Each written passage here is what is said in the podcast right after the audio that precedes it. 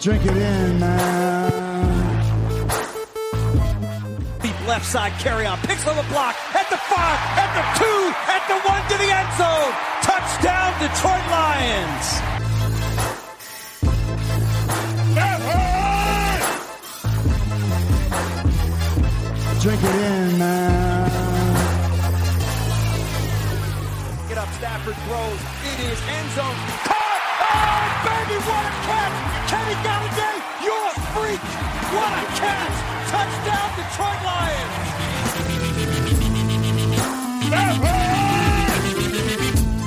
Cornbread! I love the Lions! Say it with me! I love the Lions! Drink it in. Detroit Kool-Aid. Detroit Kool-Aid drinkers, as Griff Kool would say, welcome to the Detroit Kool-Aid, everybody. Here on a Friday, we are here talking Lions, serving up that Kool-Aid. It's going to be a good show. Going to be a fun show. Everybody, the one and only Grifka in the building. Oh, baby. Grifka, how are you? Oh, it's the new year, so I'm waiting for Derek to do his drop. That was the Happy New Year because you do it so much better than me. But, you know, it's been, you know, it's nice to see the year change. You know, hopefully everything's going to get better. Stuff will get back to normal, and you can go out to see people again, hang out with your friends. But in the meantime, everybody stay safe and you know, Happy New Year and thank God it's Friday. Which is what? TGIF.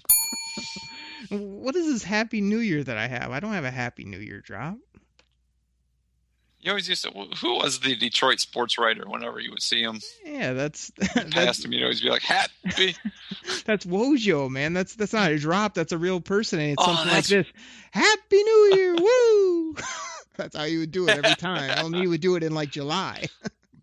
And so I saw him at that tailgate. Yeah. Instead of saying like, hey, that's Wojo, or hey, Mr. Wojorowski, how you doing? I said, happy New Year. Woo. And he said, Happy New Year, woo! That's right. He gave you a wave. No, I think he gave me Happy New Year back, didn't he? I mean, that's all the guy says. He's like one of those wind-up he did. Toys. He gave you a wave. He acknowledged it. Yeah, I mean, it's legendary in Detroit. When you do that. Wojo is one of my favorite guys because, like, he's that old, funny sports writer that I don't know that he has any kids or married. He does all this funny stuff off the air too, but he's just like a, I don't know. He's just like that guy that like either never grew up or just enjoys life and doesn't have to go with the same old. Like I always like that about him, and he's just like your funny uncle that you always hang out with because they just tell funny stories and do goofy stuff, even though they're like, what's Wojo? Probably like 55, 65 years old, something like that. But he's still funny, so yeah. A good dude. But yeah, man. Like I said, yeah. we had a fun show on Wednesday. We talked about. You know, we barely talked about Tampa Bay because there wasn't anything to talk about. 47-7, absolute embarrassment. Then I got on a big old hot take rant about Matt Stafford's toughness or lack thereof, and the fact that, you know, guy gets unconditional love here, some warranted, but a lot of it just blind faith, in my opinion, that needs to be curtailed a little bit. I mean, come on, people. Like, this guy ain't bringing us any Lombardi trophies. You're acting like he deserves a key to the city just because he's a good guy, tough guy, and he's helped out Detroit a little bit. I mean, come on, man. We want W's. We want Super Bowls. Then we talked about the Lions roster, which was crazy, naming off people we never heard of that's going to be working at your local bowling alley next week. And then, we got into, like, the GMs, the coaches, the new team, new everything. Here we are on a Friday, Grifka. Talking Lions, heading into the final game of just this abomination of a season again. What the heck are we talking about here on a Friday? Don't get me upset, please. I don't think so. It's a new year, so I'm going to try to keep it calm for you. I guess my first question is, like, you just recovered what we talked about, but thinking back, it's been kind of a strange football season, you know, all around. And, you know, we came into the year with a lot of hope. We're like, this is going to be the year. Pat's got his guys in place. We talked about the signings, how they were going to mesh well with his defense. The offense was really going to click. But how do you think overall this year is going to be remembered? Do you think it's going to be the footnote of like, well, COVID happened? You know, that's what really set us back. You know, is it Or do you think it's just going to be like in everybody's rearview mirror, and it's just going to be like same old Lions? They did this, another coaching change. Like if it was just any other regular year, how do you think this year's going to go down in the books? Yeah, I often, like I do here on a Friday, especially before I get to answer your question, I got a little something for the people. Now you mentioned the word strange, Grifka. Been known to do this a time or two on the show. I got to pull the curtain back here on the show. So one of my favorite funny things that Grifka does that you guys don't hear on the show, but I think it's absolutely tremendous and funny. And again, it's one of those funny things Grifka does that he doesn't even know he does, but I pick up on it and it makes me laugh, is every time, literally, we'll be trying to load up a show or be trying to do something will go wrong or we'll have to reboot. Every time we reboot or re-sign on to Zoom or however we're doing the show, if something that went wrong, I know 100% when we come back on, Grifka's going to pause, wait for me to talk, and then go, gee, that was strange.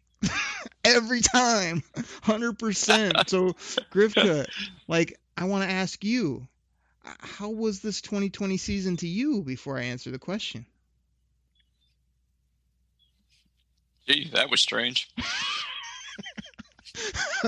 Oh my gosh, it's so funny. I literally will just wait for it on purpose because I know he's going to say nothing else except, gee, that was strange. And then I'll tell him what went wrong and then we'll go back to whatever we're doing. Batting 1,000 of the sport we shall not speak of with that quote from Grifka. So Grifka, gee, was this season strange, and why? Yeah, this season is going to be known for COVID and for the mess and for all the ridiculousness that went on. But what it's going to be remembered for me and for a lot of people, I think, is just that ultimate breaking point where I feel like I came on here a million times saying year one was just the throwaway year for Matt Pat, as we dubbed him back then. He had to bring in his scheme. He started making people run laps. He started trying to put in this defense. He was trying to get his players. And then year two, ravaged with injuries. Matt Stafford plays half the season or less. All this kind of hope that was still around the team. I'm thinking, man, year three, here we go. You got your team. Stafford coming off those good games that he did have. I did get annoyed by people saying, if he would have played all 16, he would have thrown for 5,300 yards and 48 touchdowns. Yeah, that never happens, people. I don't know if you know this, but when a guy throws three touchdowns in the first quarter, he doesn't end up with 12. Just here to tell you. So to me, year three or this 2020 is going to be the year where it all just fell apart, all the hope, all the waiting, all the, oh, this guy's going to play better. This guy's going to be healthy. This is going to come together. None of it happened. Tracy Walker didn't come into his own. Deshaun Hand was hurt a million times again. We still couldn't get after the quarterback. We can't turn the football over. Matt Stafford played same old, sometimes really good, sometimes not so great. Our running game a little bit better, but still 30th in the league. It's just everything came back around to Matt Patricia and Bob Quinn, revealed themselves as not good enough. The whole team blew up. And yeah, I can't believe that we're sitting here at the end of 2020 talking about a complete start over again for the Detroit Lions after 5 years of Bob Quinn, 2 to 3 years of Matt Patricia, and them just gutting this team to make it like the 1998, aka 2008 Patriots, whatever you want to call it.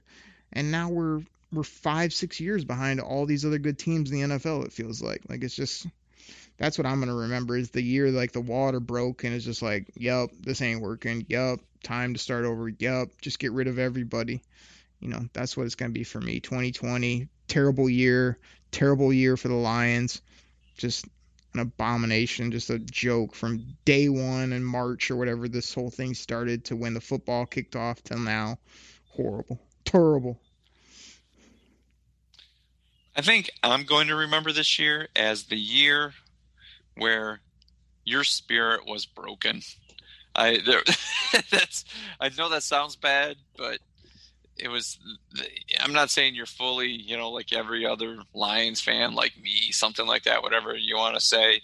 But to hear some of the stuff, on some of the shows where I'm like, gosh, man, it's not like, I'm actually talking just kind of where you went with this team, your utter frustration with this team. And like I said, I don't know. It's because, you know, of COVID, you know, not being able to see your friends, you know, coworkers, whatever, you know, having to stay in the house so long. But that was one of those things where I don't know. You kind of broke, so I'm hoping that, you know, you come back around. You know, you'll get hyped up. You know, and start to feel it again just as soon as the new coach. What they're looking to do with the team. Exactly. So that's all I'm going to remember this year. Grifka, the reason I got to drop the sad music and the reason that you broke me is this is like year 2 or 3 with you on the show. I mean, gosh almighty, it started off year two. I was like, maybe this will get better. And then year 3, I was just like, nope, I got to deal with this guy twice a week, every week, all the time, all the gimmicks, all the lines, all the rumor innuendo, all the negativity. Like, yeah, it broke me. So did this team, because I'm never going to not root for the Lions. But like I've told you many a times on this show, I'm going to be positive until I can't be positive no mo.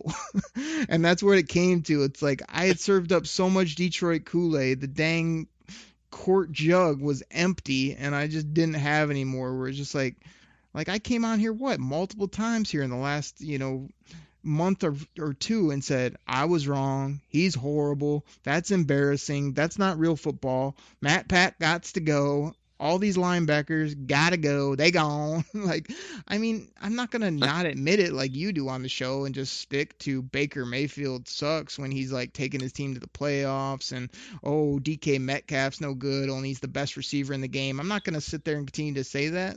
I'm gonna straight up say, hey, all that hope, all that stuff I said, it did not pan out. This team played horrible football. It's just embarrassing from top to bottom. So, I mean, the scheme was flawed.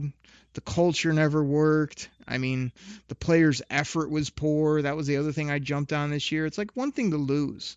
It's another thing to lose and be slipping off tackles, not in your gaps, you know, not running as hard as you could. Jamie Collins, just all this stuff I had to watch this year. It's like I just got sick of it, and I'm not going to come in here and tell you everything's great when it's, I don't know. It ain't that great, Grifka. It hasn't been great for a couple years now, so.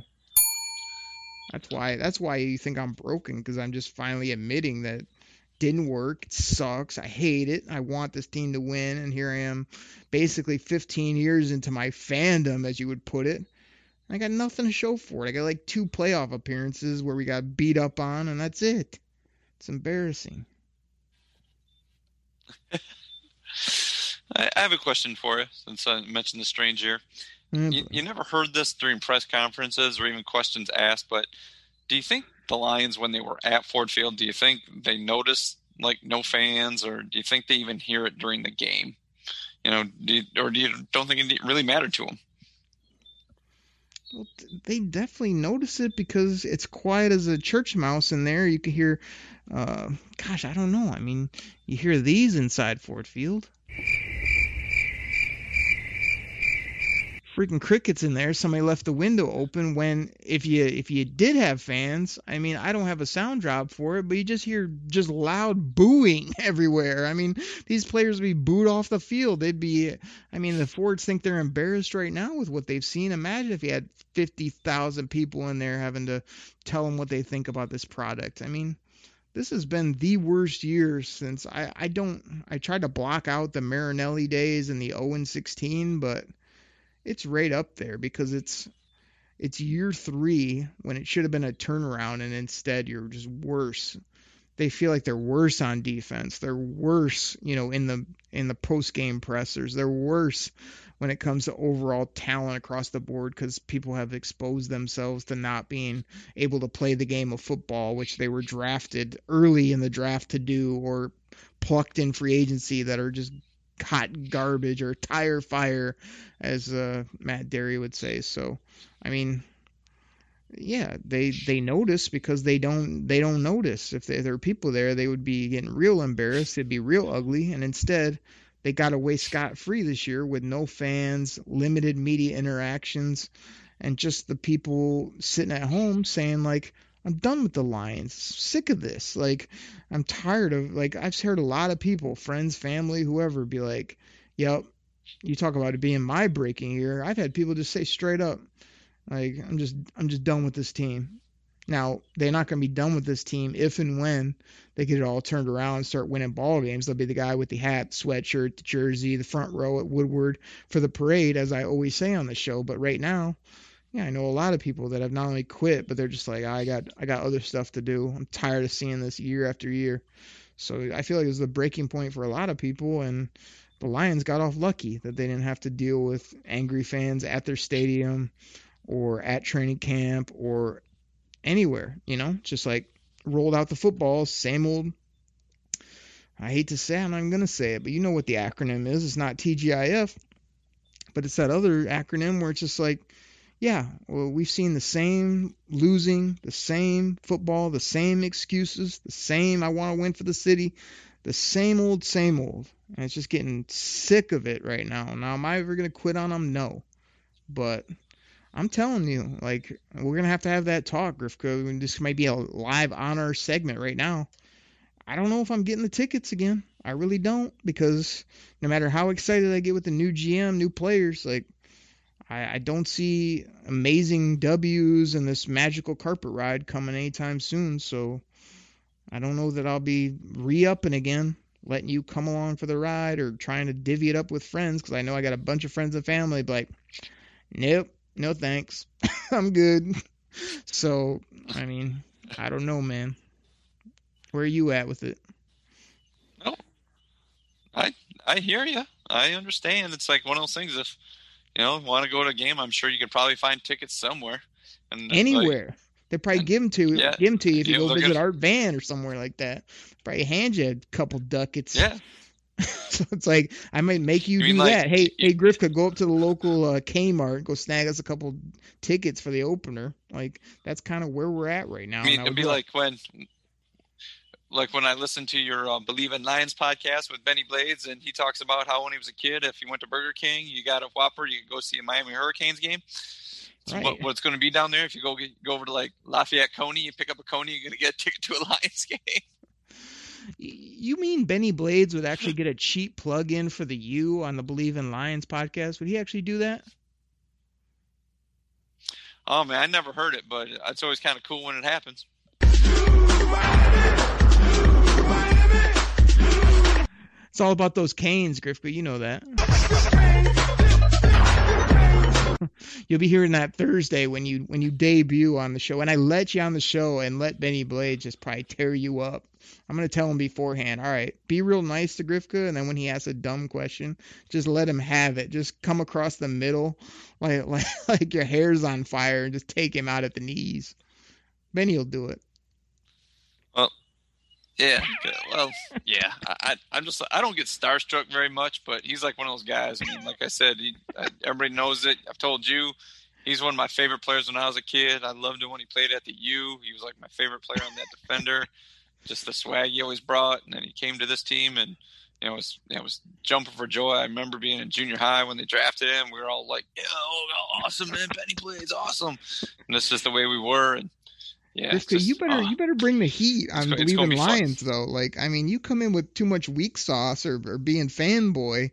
Benny Blades doesn't want to hear all that. He wants to mix it up a little bit. He wants to talk some football. I mean, that's going to be interesting to see what happens. I mean, I'm sure you'll blow a lot of smoke for him. He'll like that, you know, as far as the U and about you watching him back before I ever knew who the Lions even were, because I didn't care. But, I don't know. I'm going to be interested what Benny and you have to do on the BLEAV and Lions pod on Thursday there, where you're going to jump on.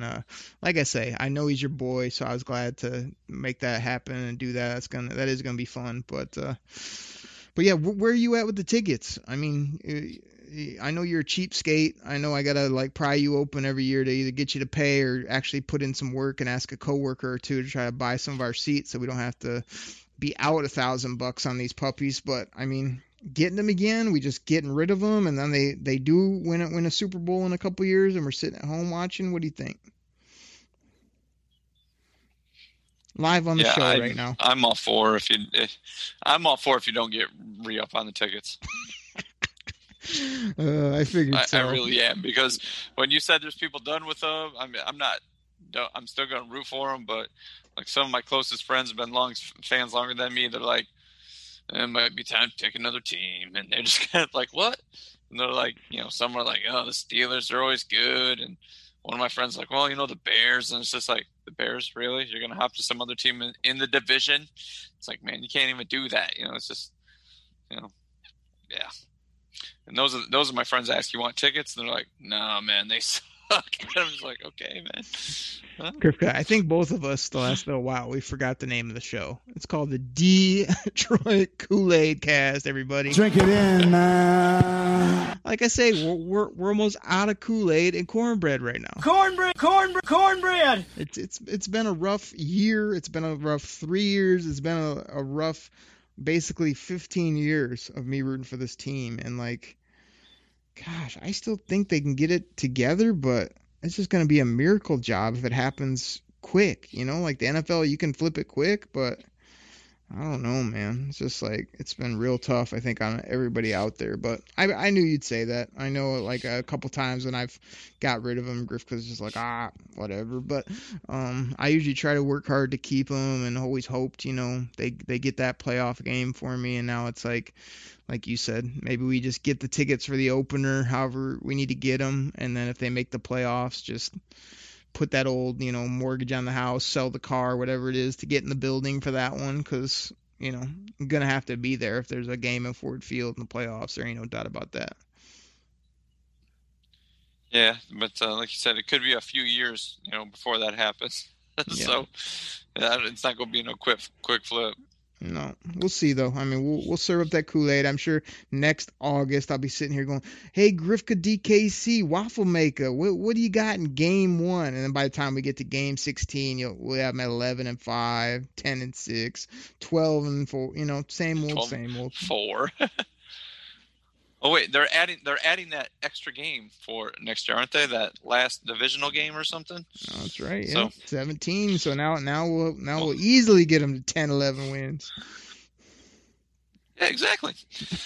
Let's do this. Let's take a break. You already talked about the spot of the Believe in Lions podcast with you and Benny Blades. Why don't we take a short break and get that plug in here really quick. Griffco, we're going to take a break, and I'm not going to beat you up. I'm not going to go on some big tirade. You know why? Because you said the name of the podcast correctly. You said who it was with correctly. You are probably doing that because you're going to be starring on the show, where every other week you can't remember the name. You don't even know what time it's on. You give it a very ho-hum pod or promo, even though like you tell me most weeks how much you enjoy it, how funny it is, how good of a show it is. Yet here you never give it any love. But today you nailed it. So I won't beat you up. I won't go on some big thing like I just kind of did. We'll just go to the break. Everybody, we'll be right back. You ready? Showtime. On May 3rd, summer starts with The Fall Guy. Let's do it later. Let's drink a spicy margarita. Make some bad decisions. Yes. Audiences are falling in love with the most entertaining film of the year. Fall Guy. Fall Guy. Fall Guy. That's what the poster said. See Ryan Gosling and Emily Blunt in the movie critics say exists to make you happy. Trying to make it out? Nope. Because I don't either. It's not what I'm into right now. What are you into? Talking. Yeah. The Fall Guy. Only in theaters May 3rd. Rated PG-13. What's going on, everybody? This is your host, Derek Oakery of the Detroit Kool-Aid Cast, and this is normally where I tell you about some of our great sponsors. But today, I want to tell you about my other Lions podcast. It's called Believe in Lions. And that's spelled B-L-E-A-V on the Believe Podcasting Network with both myself and Lions legendary safety, Benny Blades. Yeah, you know who he is, the hard-hitting safety Benny Blades. Played for the Lions. He also played for the U. You know what it is, the University of Miami, those Miami Hurricanes. He mentions it multiple times on the show. Benny loves to talk about his Hurricanes, his Lions, and I love to play this soundbite on the show.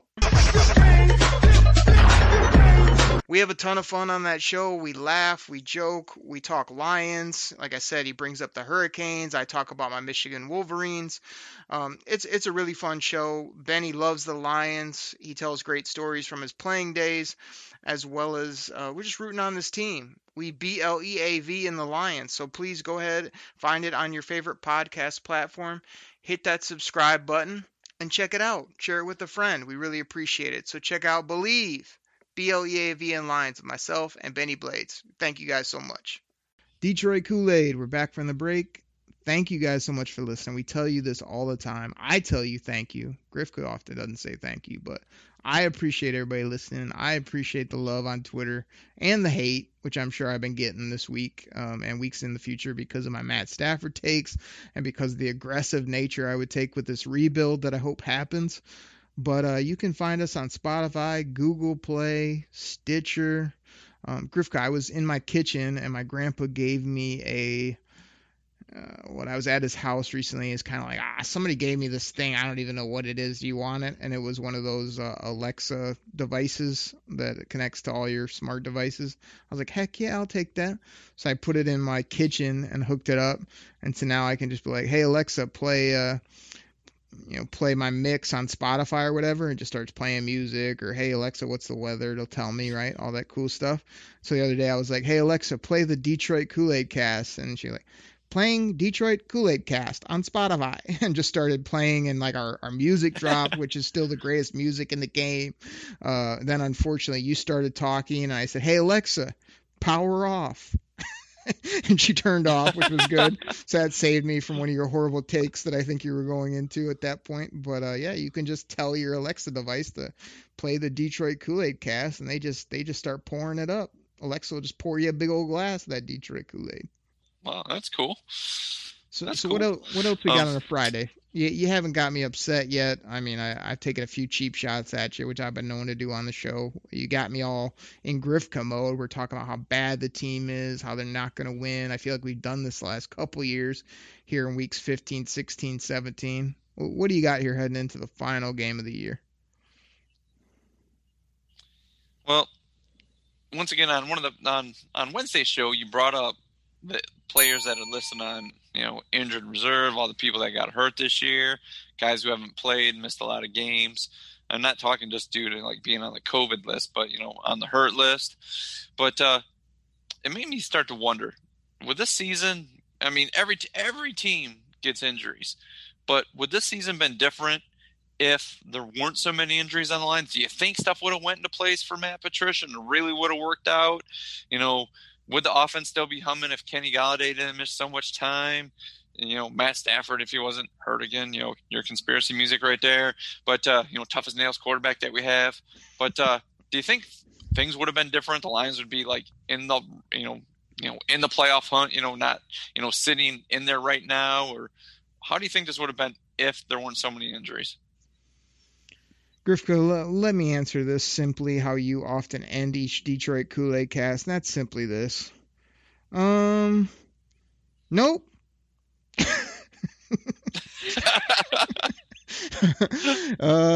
it wouldn't win any differently. The offense might have been a little more fun to watch with Kenny Boy, but I don't think he would have made the end-all, be-all difference. I mean, TJ Hawkinson had a pretty nice year, yet I don't remember a lot of those 100-yard and 1 to 2 touchdown games like we really need from the guy. He's been 60 yards in a cloud of dust and a touchdown here or there, and that got him starting Pro Bowl nod. So, I mean, the defense, like I said, this was the tipping year for me where a lot of the players that I kind of wanted to see or thought were going to break out either have played or have been out there.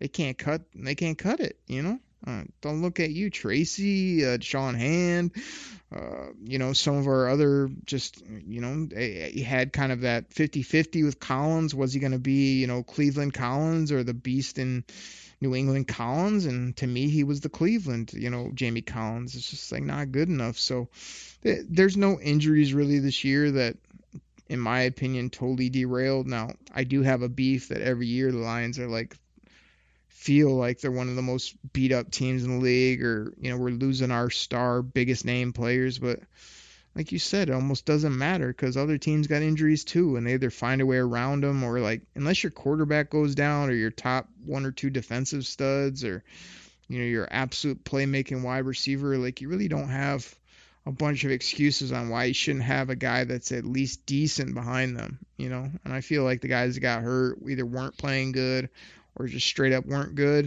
and then their backups weren't good, and then their backups really weren't good. You know, pretty much they all weren't that great when you boil it all down. So no, I don't chalk this up as some, oh, if we would have had a couple more people, we would have, you know, been a great team. I mean, the only thing I'd throw at it is, like, we got 5 wins. So let's say you got Kenny and, you know, some more defensive playmakers, and maybe you win 2 to 3 more games. That's like a 8-8 season, which to me is an average NFL team. You know, all these Lions fans or people in the NFL that just think their team's going to win every game and, you know, going to roll out of bed and get 10, 11 wins. That's really not how it works. Like, your baseline needs to be 7 to 8 wins. And then as you start to play good and stay healthy and have the guys play well that you've either drafted or brought in free agency, that's when it starts ticking up to like 9, 10, you know, maybe 11 for really good teams. Then you got those couple teams like the Chiefs and whatnot that are always going to be in that 12 to 13 win category. But I mean, Lions win a couple more games. They're at 8-8. I don't think it's that big of an issue, but when you're winning 5 games again, 6 games, I mean, that's just inexcusable, really. Yeah, I'm there with you. I think there was a point, even if some of those guys you named, you know, the first week, if we wouldn't have lost all those cornerbacks and all that, I don't think it would really matter. I mean, for everything that we kept saying was the issue, even with those guys that when they were not hurt, we still didn't have it. A pass rush, you know, good coverage at the tight end, you know, stuff like that that really affects us all the time. It just seemed that even when we had all the guys healthy, it didn't matter anyway. So I'm with you on that. I think it was, you know, going sideways at some point. I think a lot of the team fell out of favor with Coach Patricia, and, you know, his guys were here. I mean, Trey Flowers came out afterwards after he got fired saying he's a good coach. I'd still play for him.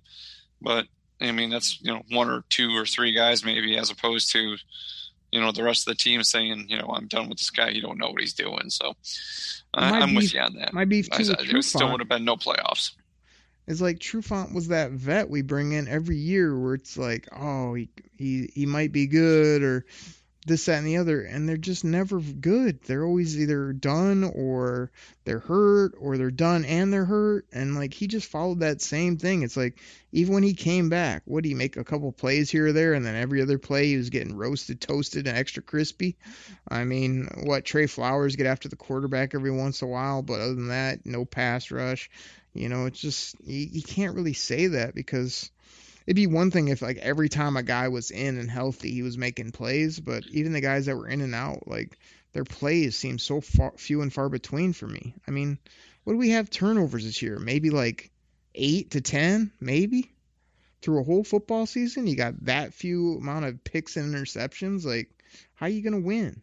You're not. That's the problem. So no, they just weren't good enough on a bunch of levels. And like, people sell the offense too as this juggernaut. I mean, they've had some good games, don't get me wrong. You know, there's been games like they roll out of bed and get 20 to 24 plus points, but I can't remember many games where we just came out and absolutely cooked from first, fourth quarter on offense, or where other teams were like, oh man, we're in a long day against the Lions offense. Like, some days Darrell Bevell had it and was making good calls, and other days we're clunking around all game, just throwing the ball to the other team and making the same old mistakes we see from the Lions type of teams. It's like, I don't know why it is. You know, I'm not going to use the acronym, but it's like, just seems like the same type of offsides, turnovers at the wrong time, stupid mistakes that don't happen in any other games, horrible ref calls. I mean, how many times we're going to go through this every year where it's like the same recipe for this team, and all it cooks up is a big hot steaming pile of garbage. Like, it felt like that was the same thing this year.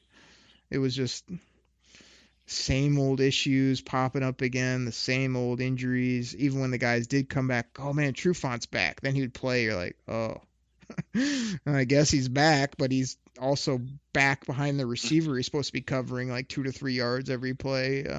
So I don't know, man. Like I said, I'm almost like out of answers right now. It's just not good, not good enough, and it wouldn't have been good enough, I don't think, if you were up and rolling. It just didn't work on so many levels.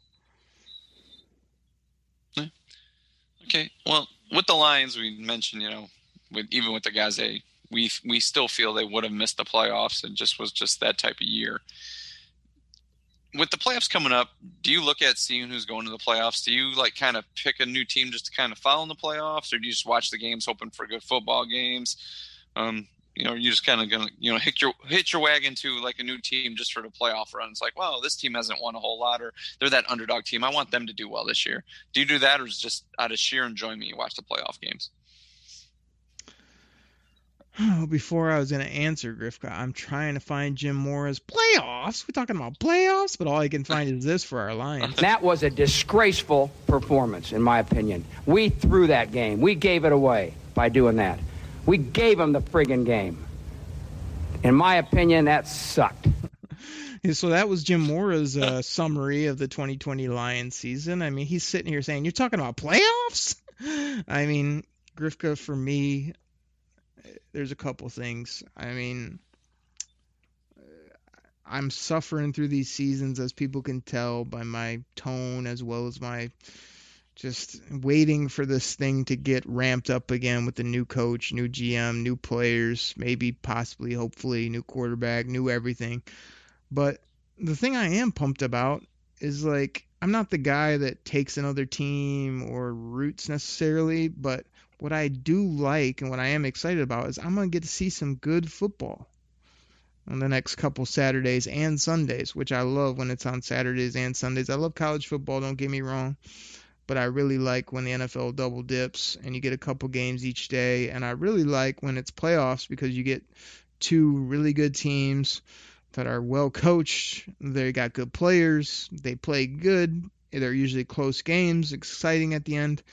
It just reminds me of all the things I want for our Detroit Lions. So I am excited for that. Some actual good football, good teams, not a game at the end where I'm thinking, what did I just watch? What was that? Like, I don't even know what just happened out there. That's what I feel like after some of these Lions games. And then, like I say, I don't root, but like just looking at kind of some teams and stuff I'm excited about. Like, I like the Saints. I like the Seahawks. I like the Steelers. I like those Cleveland Browns and Baker Mayfield. So those are some teams I'll kind of be rooting for if and when they get in. And then I don't know, Grifka, this is I don't know if you're leading me here, but I mean I do got a Super Bowl matchup I'd like to see. Yeah, I was gonna wait, till the next week to talk about that when we know the playoffs for sure, who's in, who's out. Because I don't want to pick a team, like Cleveland, who may lose this week to Pittsburgh and. Indianapolis may beat whoever. That way, Indianapolis is in the playoffs and Cleveland falls out, even though you have Cleveland already penciled in into the playoffs. They could still fall out. But, Grifka, let's wait till next week when we know exactly who'll be in the playoffs. Why you got to hate on the Cleveland Browns, Grifka? Why you got to do that? Oh, wait, I know. I'm like, that's Baker Mayfield right there. Baker. Yeah, I just want to let you know. He sucks, okay? There you go. Mark it down. All I could think when Baker Mayfield – Baker Mayfield's been playing such good football. His team's rolling. They're just steamrolling people. He's winning ball games, putting up 300 yards and touchdowns, and then you come on and say, oh, he still sucks. All I could think is the glee that you get out of this last game where he fumbles the game away. I'm thinking Grifka just thinks he's so happy right now. Bum. Yeah, he did a nice Cleveland steamer against the Jets. That was a heck of a game right there he had against the Jets. This is why I can't deal with you on the show though, because like you don't bring it up ever or even acknowledge that he's playing good. You just say, oh, he still sucks, and then you can't wait until the guy has a bad game to like bring it up, want me to play the drop, want to say how bad he is. It's like, that's all you do, Grifka. You just sit on the negative. You just sit on your takes until they actually somewhat make sense. Then you try to drop them on people. That's what you do. You can't even acknowledge that you're wrong ever. It's ridiculous. Not on him. He sucks. I'm still marking now. I'm going to ride that one. I'm riding that one off into the sunset. Go look at his stats. Go look at his team record. Go look at how he's playing. I mean, gosh. Oh, it's not all about stats. He's helping the team win. Yeah, I know. See that doesn't even go because he's got good stats. You can't bring up stats all the time. When I bring up stats, you're like, oh, Mike, you bring up stats. It's not all about stats. But then you're like, look up his stats. You know, Grifka, if you listen, that argument both ways, man. If you listen on the show, I said he's got the stats and the wins, which is even better. The double dip. The only time you bring up stats is when somebody's not winning, and then when somebody has stats but no wins, you don't want to hear about it. So it's like this guy's got both right now, and you still can't say he's good. He's better than probably what? 75% of the quarterbacks. He's better than our Lions quarterback right now, and yet you still go with he sucks. Why? Because you said that, I don't know, long ago on the show? I'm like, that's Baker Mayfield right there. Baker. Yeah, I just want to let you know. He sucks, okay? Yeah, there you go. Mark it down. We marked it down last year when you were actually right, when he played like an absolute tire fire. There you go, Matt Derry. That's two shows in a row I've used your tagline. But, Grifka, he's not a tire fire. He's not he's not whatever you called him that we could mark it down that he sucks. He doesn't suck, and you need to just finally admit sometimes when you're wrong. Well, what do you think about DK these days? I wish I had a drop for that when you were just running him down. Now you're like, oh no, he's good, man, he's good. What I don't understand you. He still runs a hell of a go route. And every other route. He still runs a hell of a go route. I took him for the Lions 2 years ago, and he'd be on this team doing things, and instead he's just, a top three receiver in the game now? Would he, though? Would he be doing those things on the team? Catching balls from Chase Daniel and David Blaupau, and he'd be doing that, too. He'd be like your boy Calvin, only he wouldn't quit on the team. I mean, he'd be an absolute beast, only he wouldn't retire because of finger injuries. It'd be great. But no, had to go take somebody else while Grifka said, oh, he's a flash in the pan. He's going to pull his hamstring. That's why I don't want him. Wait, who did they take? TJ Hawkinson, Pro Bowler. So who would you rather have, DK Metcalf or TJ Hawkinson? DK Metcalf. I did a whole show on it, Grifka. I'd hear you week after week tell me how the guy was no good. Let's keep it moving. What else we got to talk about? Tired of hearing let's you. Let's keep it moving. Okay. Like, keep hating on Baker Mayfield. Next week, I want to hear your Super Bowl pick. What? Next week, I want to hear your Super Bowl pick when Baker's in there leading the team without, old Beckham Jr. How do you know injured again. I'm going to pick Mr. Mayfield? Maybe like Benny Blades and say, maybe I'm gonna pick Mr. Brady or Mr. Breeze or Mr. Wilson. Maybe I got something else up my sleeve rather than Mr. Mayfield. Okay. Last question. Let's just get to it. Last game of the year. It's probably going to be pretty painful considering what the Lions just cut. Jaron Kearse, he was obviously the stalwart of that defense. He was doing so much there at starting safety. So, what are you looking at this game? Are you looking at another 40-burger put up by Minnesota or another 40-point loss? Or you think the Lions have a tiny bit of pride? Or is this one, please let this game get over with? Let me ponder that for a minute. It's definitely the latter, Grifka. It's definitely, let's get this over with. I hate this season. I hope this team loses for the draft pick. I mean, what was it, 4 weeks ago we had the argument where I was like, nope, we're not at the draft pick talk yet. We still had a chance, and then the bottom absolutely fell out. So, yeah, the last couple of weeks, I mean, I don't want to see a W. I mean, what was it, Daryl Bevell or Matt Stafford was going on and on about he wants to play, or all the coaches were giving that coach speak of, oh, I love these guys. They work so hard. Like we got one more game left. Corey Unley, he was on there going, we got one more game left. I was like, yeah. And it was like, he was going to change the world with this game.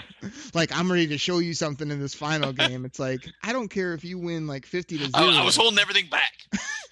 In the words of Grifka, if you go out and win 50-0, you still suck, okay? Mark it down. Your defense is horrible. You ain't going to show us anything in this final game that we didn't know, 6 weeks ago, and that's that this team isn't good enough. I don't care how much you want to talk about. You love these kids. They work so hard. They've been in there all year. In there doing what? tiddlywinks, or have they been studying their playbook? Because I think it's the former, because I don't know if the ping pong table went back in or what happened, but these guys, I mean, just ridiculous. That whole like, oh, we got one more game, we'll give it our all. It's like, no, don't give it your all. And even if you give it your all, it's not good enough. We already know that. So just don't give it your all, and you'll still lose, and we'll get our pick, and we can move forward with our day. Like, it's going to be a horrible game. Nobody wants to see Dalvin Cook run all over the Lions. Nobody wants to see Justin Jefferson, maybe the best rookie in the game. I mean, similar skills to Odell, running around, snatching footballs, making plays. Nobody wants to see that against our Lions on Sunday. But like I said last week, it's going to happen. I mean, I'm putting up like another 30, 35 points for the Vikings by Kirk Cousins. I mean, gosh, Grifka, what's Kirk Cousins these days? Yeah, he still ain't that great. Like, Kirk Cousins, you're going to say he ain't that great. You're going to come on the show and continue to tell me how he ain't that great. I guarantee you can put up 35-some points on the Lions. He'll probably have over 100 quarterback rating. He'll have at least 2 to 3 touchdowns. Dalvin Cook will have at least two touchdowns, I'd say, and over 100 yards. I mean, 35 to, like, gosh, let's say Stafford even plays. I mean, 35-17. Come on. Just get us the pick. Get out healthy. Nobody wants to see some late game. Grifko, what's your over-under on a fake punt, a gimmick play, something the Lions pull the old rabbit out of the hat in Week 17? What do you think? Like 100%? Yeah, it won't be a fake punt, though. We all know that. They did that once, and it failed, and then they fired the coach. So no other special teams coach going to try that. Did they do that, or did he do that? I think it was he, not they. The best coach that was on the team, he did that? The best coach on the team did that. Said, forget you, man. We're doing that. Do we need to play the Darryl Bevel audio again for the people? Yes, please do. I mean, we had the exclusive on the show. We might as well entertain the people with it again. Hey, Darryl Bevel to Braden Combs. Screw you! You're fired! You're fired! Whoa! You're fired! You're fired! You're fired! All right! You're fired. Grifka, I was trying to find if I could pause it because I wanted just to go down every coach, we should have just done that. That should have been the show this week. Just that bunch of drops with just name off the roster. Everybody. That's what SFH will sound like when people go walk in for the final meeting. It's like you're going to want to go see HR, grab your bag. Hey, everybody on the team, this is for you from Sheila Ford Hamp.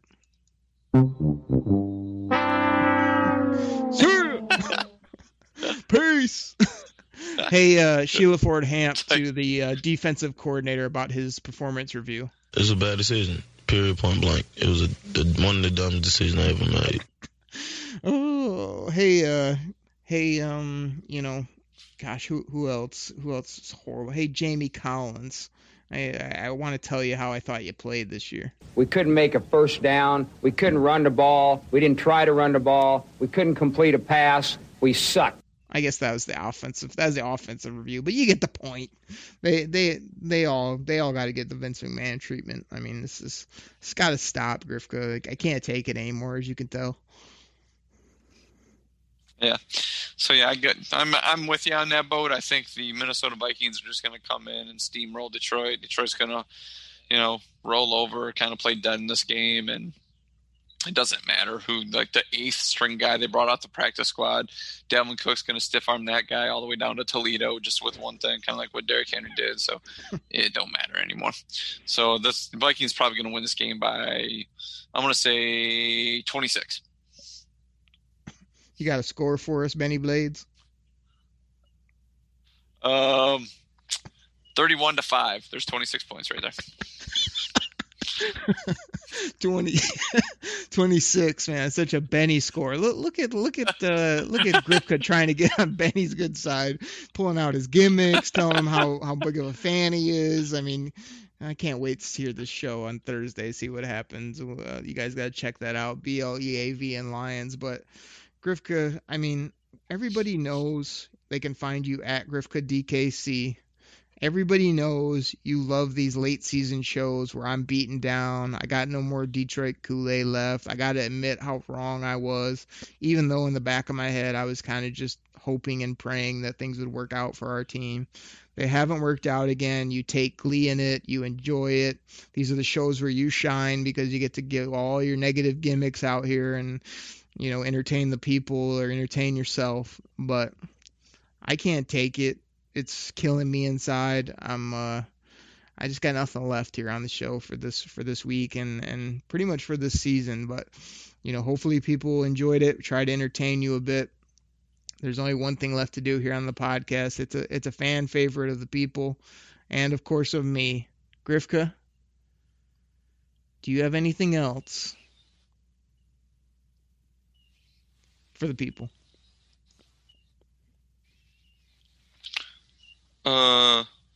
Nope. Everybody, he's got 1 week left. Our next week we'll have to recap this game, put a little capper on the season. We got some off-season plans and stuff we're about to do. Enjoy the show. I know a lot of you have checked out. I know it's been another tough season, but hopefully we'll be able to reel you back in, get the coach, the GM, the draft. Lots of good content coming here on the Kool-Aid Cast and BLEAV, Believe in Lions. So everybody, take care. Have a great weekend. We're out. Pack the bag, start the plane. This game is over. It is over. What a comeback by the Lions. Drink it in, man. Welcome to the Detroit Kool-Aid, everybody. This is Griff coming at you here on a Friday. Just run solo here today. Me and Derek had a little trouble getting our schedules hooked up this week, so hope you guys enjoy listening to me today. Once again, it's Friday, so that means it's going to be a weather report. It's going to be chilly outside. Winter's here, so it's a great weekend to sit inside, watch playoff football. Some more great games this weekend. Once again, too bad our beloved Lions aren't there, but I'm sure they'll be there soon. I mean, just look at the turnarounds that Cleveland had just a few years ago. They were 0-16. Buffalo was kind of wandering out in the desert for a few years. They're back. You know, they're looking really good this year again. Real tough team, not tough out. So, yeah, I know I'm always talking about the Packers and the Steelers and the Cowboys. But, yeah, it's really nice to see some different blood in there. Be enjoying watching the game, especially that Cleveland-Kansas City game. That's I'm pretty sure it's going to be a nice high-scoring game right there, so not too much defense happening. So once again, just Saturday, Sunday, if you're not one of those cold-weather people that don't like to go outside and ski or sled or anything like that, hang out inside and watch some good football this weekend. And as always, TGIF, thank God it's Friday. So first thing I really want to touch on was some real good talent in that national championship game Monday night. I know a lot of people were impressed. Me, you know, Devontae Smith, you know, looking real, real good. Najee Harris out of the backfield looking good. Justin Fields, you know, looked pretty decent here and there. You missed a couple throws, but that's fine. It was another thing is Jalen Waddle, he came back. You know, he had that early in the game, had that really nice crossing route, and then had a little bit of a limp afterwards. So, I mean, there's obviously going to be some talent there that the Lions may look at. I know there's a lot of people looking at, you know, wide receiver format, that early first-round pick, but, you know, right now, I mean, haven't broken down a whole lot of tape. I know Derek's been doing that, starting to do that, you know, get his whole list together. But you're really hoping the Lions, you know, get some defense. I mean, don't get me wrong, Devontae Smith, you know, sent off a record, you know, for the national championship game or Alabama bowl game or whatever, you know, doing that in the first half. You know, they couldn't, you know, Ohio State couldn't cover him. It just, he made everybody on that Ohio State defense just look slow. So it's one of those things, like, if you're going to watch that tape and want to draft anybody from that Ohio State defense, I mean, I realize that, you know, Sean Wade's pretty decent, but gosh, I mean, Ohio State's linebackers just look plodding slow. So really, I don't want any of those guys, you know, I'm a Lions fan. We saw the last few years where, slow plotting linebackers will get you.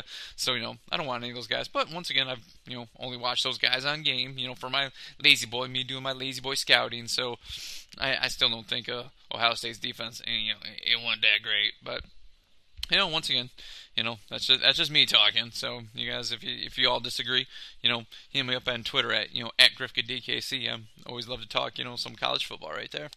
But still, let's hope that the Lions are looking for some defense, early in the draft, and a whole lot of that draft, because that defense needs an awful lot of help, and I'm pretty sure we all know that. Next thing, I've been kind of hearing a lot about, or people wondering, because was it Deshaun Watson?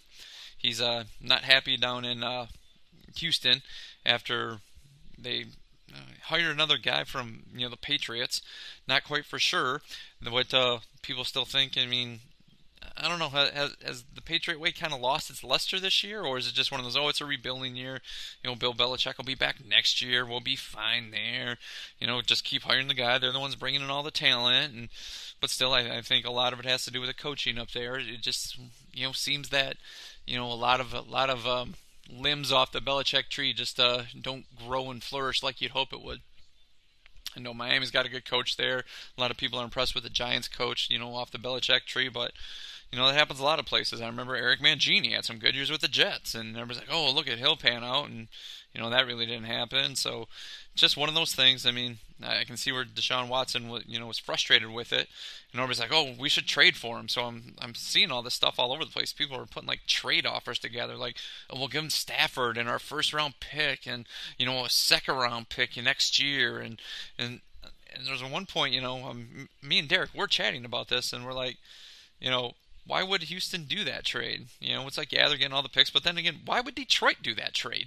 I mean, Detroit needs a lot of help, and I know I always say it, prospects are suspect till they do something, but there's a point where it's just, you can't give a bunch of draft picks, I mean, Watson, he's a good quarterback, he is. I mean, I know Dabo Sweeney called him the Michael Jordan of football, which, I mean, come on, man, it's, Derek pokes at me still about, Jelani Devai being a poor man's Chris Spielman, but, calling, Deshaun Watson the Michael Jordan of football, it's like, yeah, okay, let's just, pump the brakes right there, okay? I mean, yeah, he's good, but, he ain't that good, and so, I don't know, like, Detroit trading a lot of their future away, in draft picks, because once again, I mean, Watson is he is a commodity there, and, he's done some good things, but I think he's also one of those quarterbacks that needs a little bit of talent around him. I'm not saying he needs a stacked, deck, like, some quarterbacks look great with, a stacked team around them when they don't make anybody around them better. Baker Mayfield. But that's one of those things where I think, if he has marginal talent, I think he's a marginal quarterback. Once again, feel free to disagree with me, but if you're willing to give up Matt Stafford a first-round pick and a second-round pick, or some of these other trade offers where it seems like the Lions are mortgaging their future for it, I mean, I'm not willing to do that. I mean, like I said, he's a decent quarterback, but I don't know. Speaking of Watsons, wouldn't you rather have like Randy Watson singing the Lions, after-score touchdown song, their fight song? That'd be awesome if you have Randy Watson and Sexual Chocolate down there, singing that, down the field and gain. How sweet would that be? But I think that'd be the Watson I'd want on the team as opposed to Deshaun Watson from Houston. So I'm not making that trade anytime soon. I'm not looking to do that anytime soon. Once again, whoever the new GM, comes out to be, I guess obviously the other one's going to be putting the squad together, and if they feel they want to do that, I don't think so. But I mean, once again, from everything you're reading, I mean, it'd be a pretty steep trade, and also the it seems like a lot of stuff's coming out where Stafford's still going to be here for a couple years, simply, one of his contract, and two, I mean, he's still a franchise quarterback, he's a starter. We all know what he is, and I know me and Derek both agreed it might be time just to move on, see if you can get something for him. I was, listening to the radio today, and they're like, you don't think the Patriots would be willing to give up their first-round pick for him?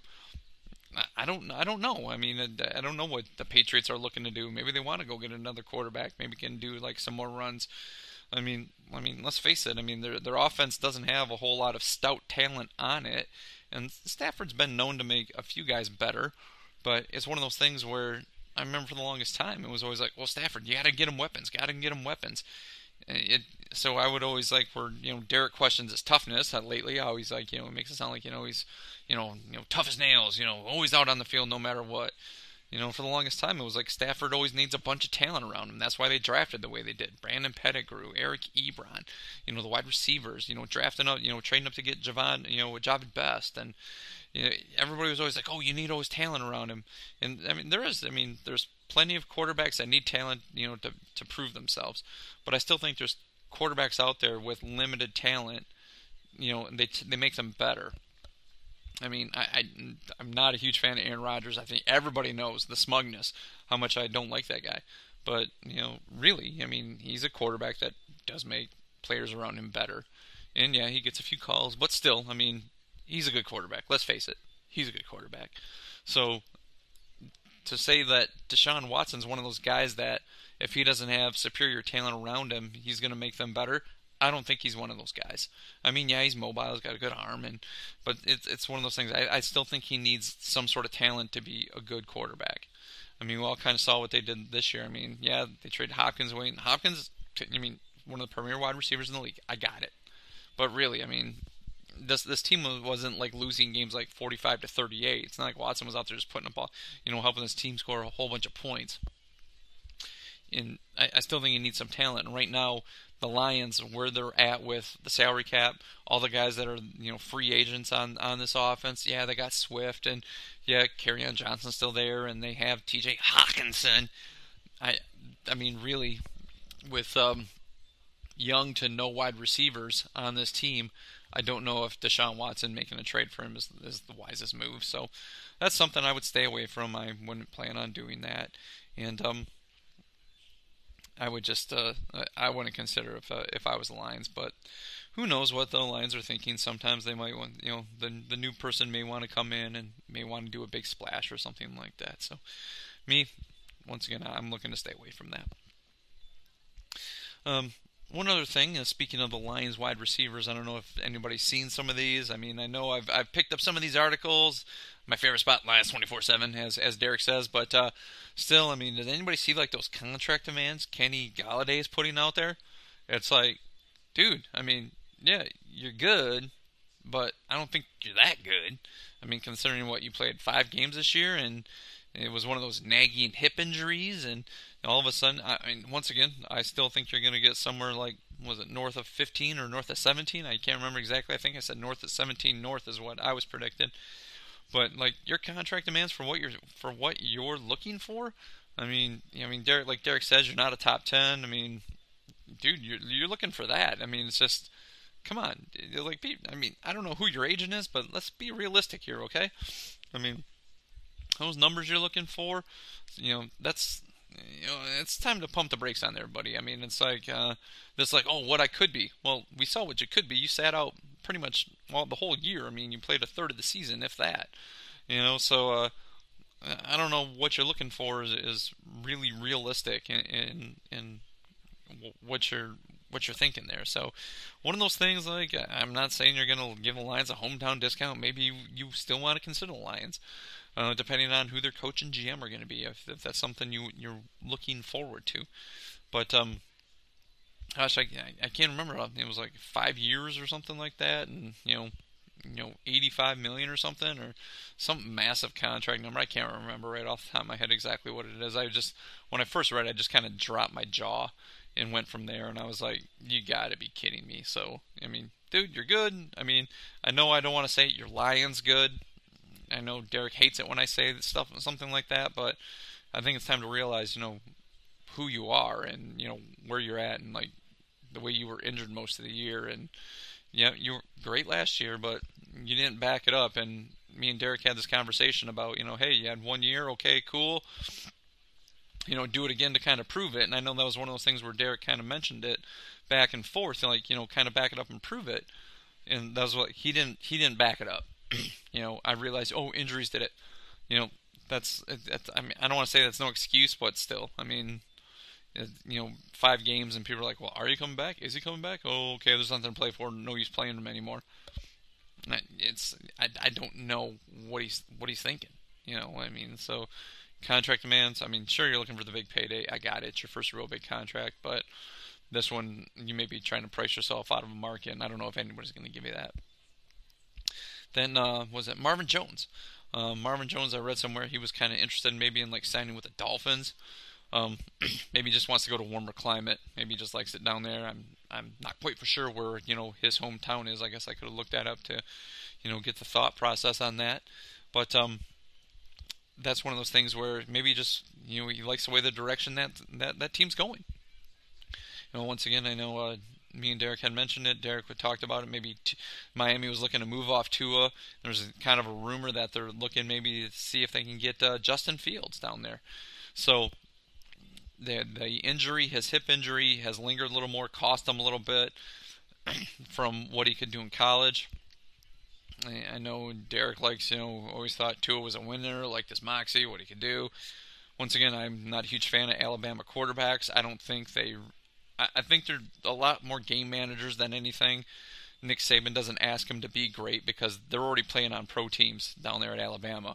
And not everybody, you know, in college is obviously going to make the pros, but for as good as everybody claims that the SEC is, and football, I mean, still everybody on that defense, there's only a few guys, you know, 2 or 3 guys on those defenses that are great, where it seems like everybody on an Alabama offense is great. You know, they got pro offensive lines, I mean, pro wide receivers, you know, always a great running game. So Alabama quarterbacks, I don't think ever really need to be great in college. They're already, they just kind of got to be game managers. They just kind of got to be there. So if I was never really, I never really thought highly of Tua coming out of college. I thought at best he would just be an average quarterback. Nothing great. And to hear that a team's already ready to move off him, but yeah, it might not have to do with his play, but more have something to do with the lingering injury that he got in college. But still, that's hard to hear, and I'm not quite for sure what Marvin Jones, like I said, maybe just wants to go down to warm weather. I don't know. He's played really well. Derek said, you know, no use, like, I wouldn't write the guy off and say, like, the Lions shouldn't try to sign him. He did. He had a great year for what he was out there at. One point, you know, he kind of disappeared. He came on really late in the end. I'm one of those guys that seems like, once again, contract years, guys try to show up more. People make fun of me for that, but it seems to hold out and hold true that when somebody knows they're going to get a contract, they want to produce a little more simply because that's what's left in the mind. It's the parting shot where GMs and teams are like, well, look at what this guy does. Look what he can do. I mean, Marvin Jones has been around for a while, so everybody kind of knows what he can do. And I'm not seeing some massive payday for him at this age and is where he is. I mean, I'm not saying he's old, but you know he's getting up there. You know, he's definitely well seasoned, but he's obviously going to look to get paid as much as possible. So you know the way he balled out those last few games, really got to hand it to him. I mean, he really showed up. You know, considering he was really the main wide receiver on that team at that point. Amendola was still around, but you know, he's, I don't know if I'd bring him back. You know, he kind of really didn't do anything this year to impress me. And yeah, at this point, you know, I mean, yeah, they got Quintus Cephas, and they could go sign or draft some other guys as well. But, you know, see what you can do. I'd bring back Marvin Jones, but hey, if he's looking to, you know, go down to Miami or where they're warmer climate, I get it. You know, he can do what he wants at this point in his career. Like I said, maybe he just likes the way that team's going. But that's just, once again, just something I saw that I'm like, oh, okay, maybe he just wants to head down there and, you know, finish out his career down there. And if that's the case, more power to him. So, yeah, I would, if I was the Lions, though, I would definitely look to try to get him back into the fold, though. So, let's do this.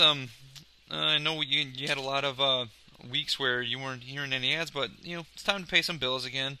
Got to take a pause for the cause here and, you know, get back to getting these bills paid for us so you keep listening to us here on the Detroit Kool-Aid. So I'll be right back.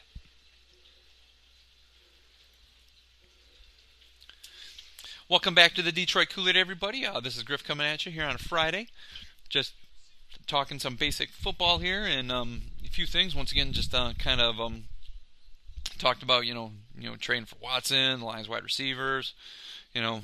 Once again, just want to touch base on a few guys that played in the game Monday night, and you know, maybe a few offensive guys that the Lions would be looking at. Once again, haven't broke down any tape yet. I know Derek's been starting to do that as well, so I'm sure we'll cover more players as the offseason goes on.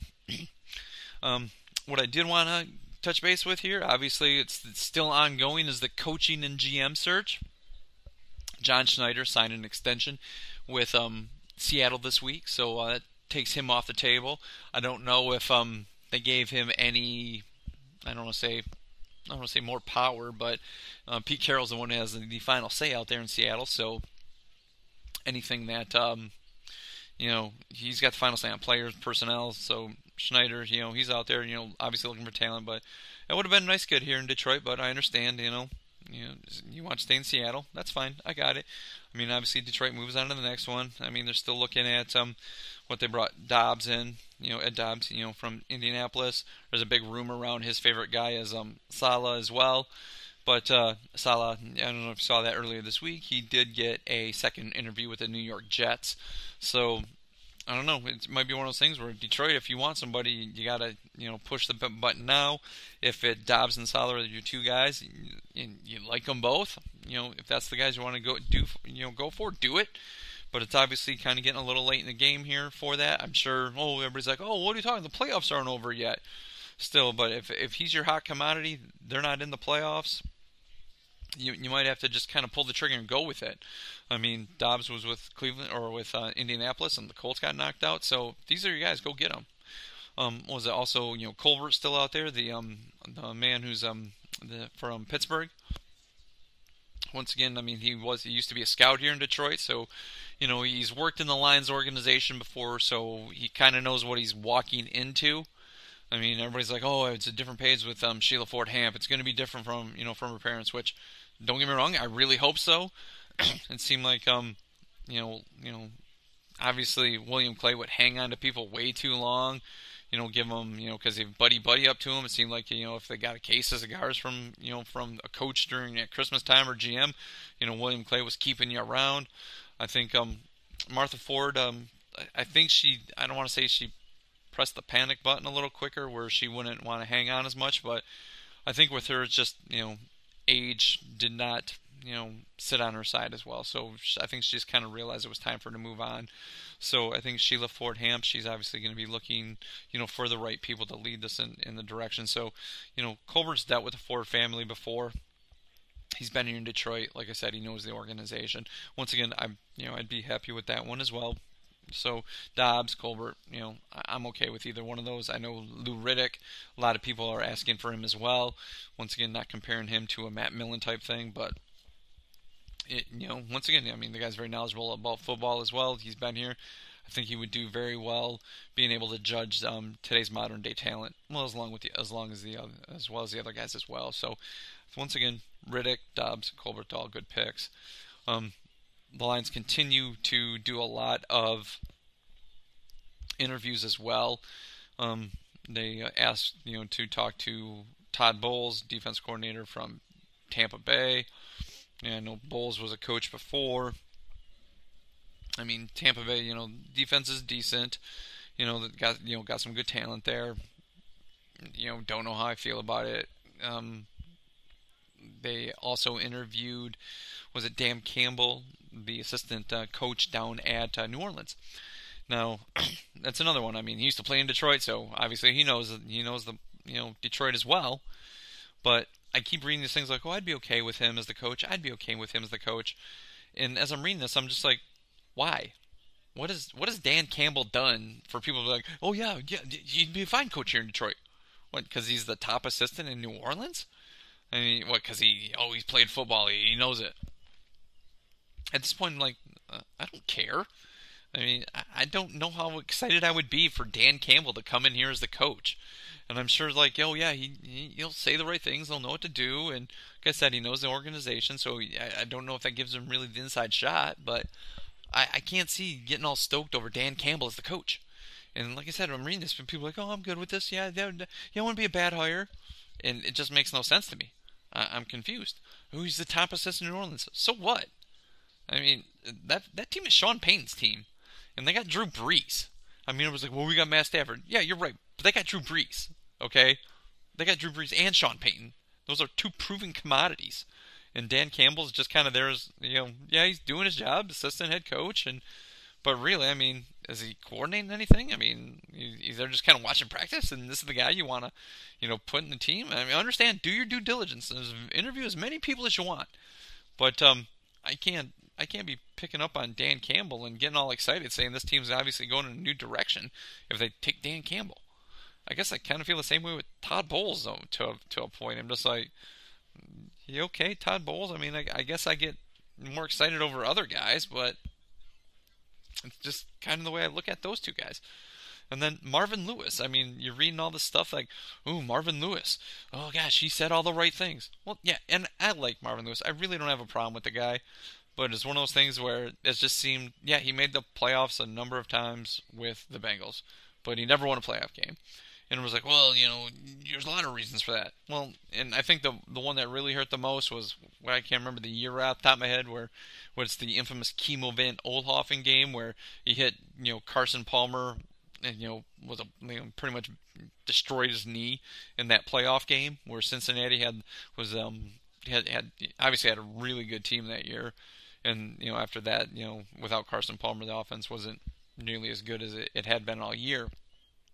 But still, it seemed like Marvin Lewis really underperformed and really underachieved with the amount of talent and the players that he had in Cincinnati. Those Cincinnati teams were good, but it just seems like they always seem to disappoint a little bit, dropping out early in the playoffs. And I know a lot of Detroit fans now are just like, oh, that's what we're just shooting. We want to get back to getting to the playoffs. You're right, but there comes a point where just making the playoffs and losing the first round, it's just like, okay, you want a little more. It's to the point now, it's just like, I want a little more now. I don't want to just get to the playoffs. I want to do some damage. I want deep playoff runs. I want great teams where teams fear them when they walk on the field. That's what I want. I just don't want, we made the playoffs, got knocked down in the wild card round. Okay, congratulations. You had us for weeks, 18? Because they're going to 17-game season now. So, hey, thanks, week 18. Well, we had another week, but we could have done, we could have done some more. Or we could have had a better, better team. We thought we had the talent to beat this team. And that's just kind of how I feel with Marvin Lewis. I don't think he really gets the team over the hump. So once again, do your due diligence. Bring him in. Talk to as many people as you want. I got it. I'm cool with that. But once again, this is another guy, kind of like the other two guys that I just named. I don't think I'm gonna get all like jonesed up for and just feeling like, oh my gosh, this is it. This is, we're making deep runs with this guy as our coach. I'm sure he's a fine coach. I mean, really, but I mean, you always talk about retreads. That guy is the definition of a retread coach right there. And like me and Derek talk, we're always looking for Detroit to be cutting edge, kind of be out in front of the curve for a change. And I don't think Marvin Lewis really does that. I just don't think he does that. Now, once again, I'm still talking about Saleh. I'd still really like to see him as a coach. It doesn't seem like Eric Bieniemy is gonna be coming here, but the Lions have interviewed a number of people, and I'm sure once again I'm still the big proponent of, hey, please hire the GM first, don't hire the coach first. Let the GM pick the coach, and then they're tied together that way. Because if you pick the coach first and the team goes sour, and then the GM's like, well, you gave me that guy, you wanted him first, now I try to give him the guys you want, as opposed to like, hey, this is the guy I wanted. And I think we just saw that, what the Lions did, with Bob Quinn, and here, we want you to, here's the coach, and we want you to keep this guy. We like him. Jim Caldwell, he's a good coach, and we want you to keep him. But obviously, Bob Quinn never wanted him, and was looking for the easiest way to get rid of him, so he could bring his own guy in. So once again, just let the GM pick the coach. I mean, Lions have done their due diligence. They've interviewed so many people, and once again, I mean, it's more like a waiting game now. Once again, I still think if they're really high on Saleh and Dobbs, and Saleh's getting the second interview with the Jets, I think you might have to jump now. Or if you're not, you're like, okay, we think Saleh and X person are pretty much on the same playing field. That's fine, and maybe you can wait at that point, and I'm okay with that. But please, just let's see this one where I want to coach here, and as many Lions fans want as well. You don't want to be doing this again in another 3 years. You don't want 3 more years of mediocre to crappy football. We've just had enough, and it's getting to the point now where, okay, I've seen this long enough. Okay, and I'm just like, well, go root for somebody else. No, I mean, like Derek says, I do get down on them. I do. I got it. Yep. And maybe you're tired of hearing me being down. You come to listen to Detroit Kool-Aid, be pepped up. But there's a point where it's like seeing some of this talent on this team and what it hasn't done. You know, some of the guys that have missed in the draft. Some of these free agent signings that have really hamstrung us now with where we're at with salary cap. And what, like $10 million in space is all we have. I mean, there's so many holes on this team. It's, we got to do something, you know, here really soon. And I don't know if this is one of those, hey, this is going to be a 3-4 year turnaround. Hey, like I said, Cleveland, just a few years ago, 0-16. You know, Buffalo, a few years ago, wallowing in the desert. And they're back there doing some damage in the playoffs, knocking off some good teams. So that's what we're looking for here. You know, maybe not next year. Maybe in a couple years they're really, you know, knocking on that playoff door, you know, playing some meaningful December games and getting us hyped up late December. It's like, hey, you know, maybe instead of, oh, we need this, you know, just to be still considered as a playoff team, we need this win to, you know, hey, we're winning the division and we need a home playoff win. You know, we're looking for a home playoff game, so this is what we need the win for. That's what we're looking for. You know, as Detroit fans, we're looking for more than just, you know, just being happy of getting to the playoffs. And I know baby steps, you hear it, but I mean, come on, man. A lot of us Lions fans been around here for a while. You know, we're looking for something. Even like Derek, you could hear the frustration in Derek's voice. Listening to one of his show, he's been around like, you know, 12, 15 years. You know, he's, you know, starting to wonder. It's just like, when's this gonna happen? When's this gonna? Hey, man, I feel your pain, D. I feel you. Like you said, you know, come summer, you know, come the draft, come summer when training camp start back up, we're all going to be drinking the Kool-Aid again. You know, we'll be picking this team for 12, you know, 11 wins, even with a 17-game season. You know, that's what we're going to be asking for this team and hoping that turns around. So, once again, it's another important offseason. It starts with, you know, hiring the right GM and coach. And once again, we're all going to be drinking the Kool-Aid out there, you know, doing our best, hoping for this team, you know, go out there. And it seems like a lot of teams in the division, you know, Aaron Rodgers, once again, he's getting long in the tooth. You know, they got their, you know, Jordan Love at quarterback. And, you know, there's some okay young talent there. But still, I mean, I think they can be beat. Minnesota, I mean, everybody knows how I feel about Kirk Cousins. You know, he ain't that great. You know, so still they got Dalvin Cook, and Dalvin Cook's the man, and they got some, you know, Justin Jefferson at wide receiver, and the guy's a stud. Chicago, they still got Mitch, and who knows what they're gonna do. You know, hey, they made the playoffs with Mitch at quarterback, but still, I still think the Bears they're not that great. So the Lions, you know, a couple moves here and there, they can be once again, you know, competing for. You know, winning this division and making the playoffs. And that's all we're really hoping for as Lions fans here. So I'm going to keep drinking the Kool-Aid. You know, me and Derek are still going to be bringing it to you. Big, you know, heaping, you know, glasses of it, overflowing. You know, hopefully, you know, we get that coach and GM here pretty soon. Then we can start focusing more on the draft, thinking maybe what direction they may be looking to take, you know, take this team. You know, complete overhaul, dump a bunch of people, or say, hey, we like some of the stuff here. I think we can win with these guys now. So, I know once they do those hires, me and Derek will be debating that, and you know, I know you guys will be loving to hear that when, you know, what we're saying back and forth, you know, kind of giving it to each other. So, once again, if you like what you hear, you know, give us a like, you know, subscribe to us, tell your friends. You know, leave a review, 5-star review. You know, every little bit helps us. You know, hit us up on Twitter. You know at Derek Oakry or at GrifkaDKC, or feel free to call and text the line at 989-272-3484. Once again, 989-272-3484. Once again, been really nice coming to you guys here on this Friday. Once again, another, you know, weekend of playoffs. You know, enjoy the games, and as always, everybody, drinking in, man. I'm out. Welcome to the Detroit Kool-Aid, everyone. This is Griff coming at you on a Friday. It is Super Bowl weekend. It's finally here. I know there's been a long time. It seems like a long time without a football game. So, once again, it's Friday, so I'm going to give you the weather report. It's official. Old Man Winter here in the north has his grip on us. I mean, it's chilly outside. Real chilly.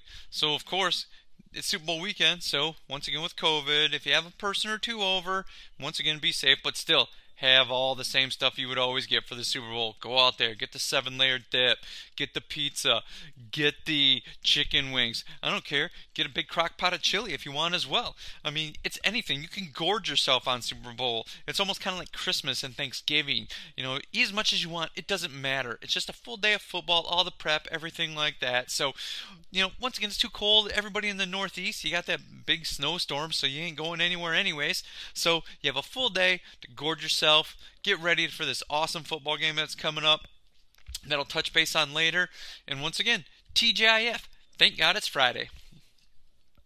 Well, I'm going to start off by saying I would be remiss not to talk about the most obvious thing here, and that is the trade. And one thing everybody's waiting for, Derek called it. It was on a show, on a previous show, saying that with Brad Holmes coming here, you know, the better chance of Stafford getting traded. You know, he put his conspiracy music on, saying that he was going to be traded to the Rams. I threw one out there thinking maybe he would go to the Saints, but Derek said that probably wasn't going to happen. They already had, you know, his wonder, you know, quarterback in Jameis Winston and, you know, Taysom Hill, you know, who's a gadget player, so they weren't going to go out and trade for, you know, Stafford. But he did choose right and said that he was going to the Rams.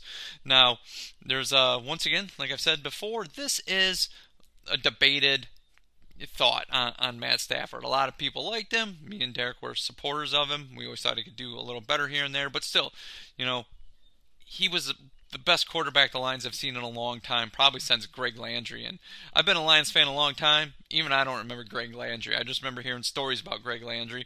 And even when they pined about him, you know, my relatives, it's not like they were talking about Bart Starr or Joe Montana or anybody like that. It was, you know, Greg Landry. He was a decent quarterback. So if you haven't heard of Greg Landry, realize that, you know, Matt Stafford was the best since him, and he obviously was leaps and bounds better than him. So to lose him in a trade, you know, the haul that the Lions got, you can't complain. And, you know, once again, sad to see him go.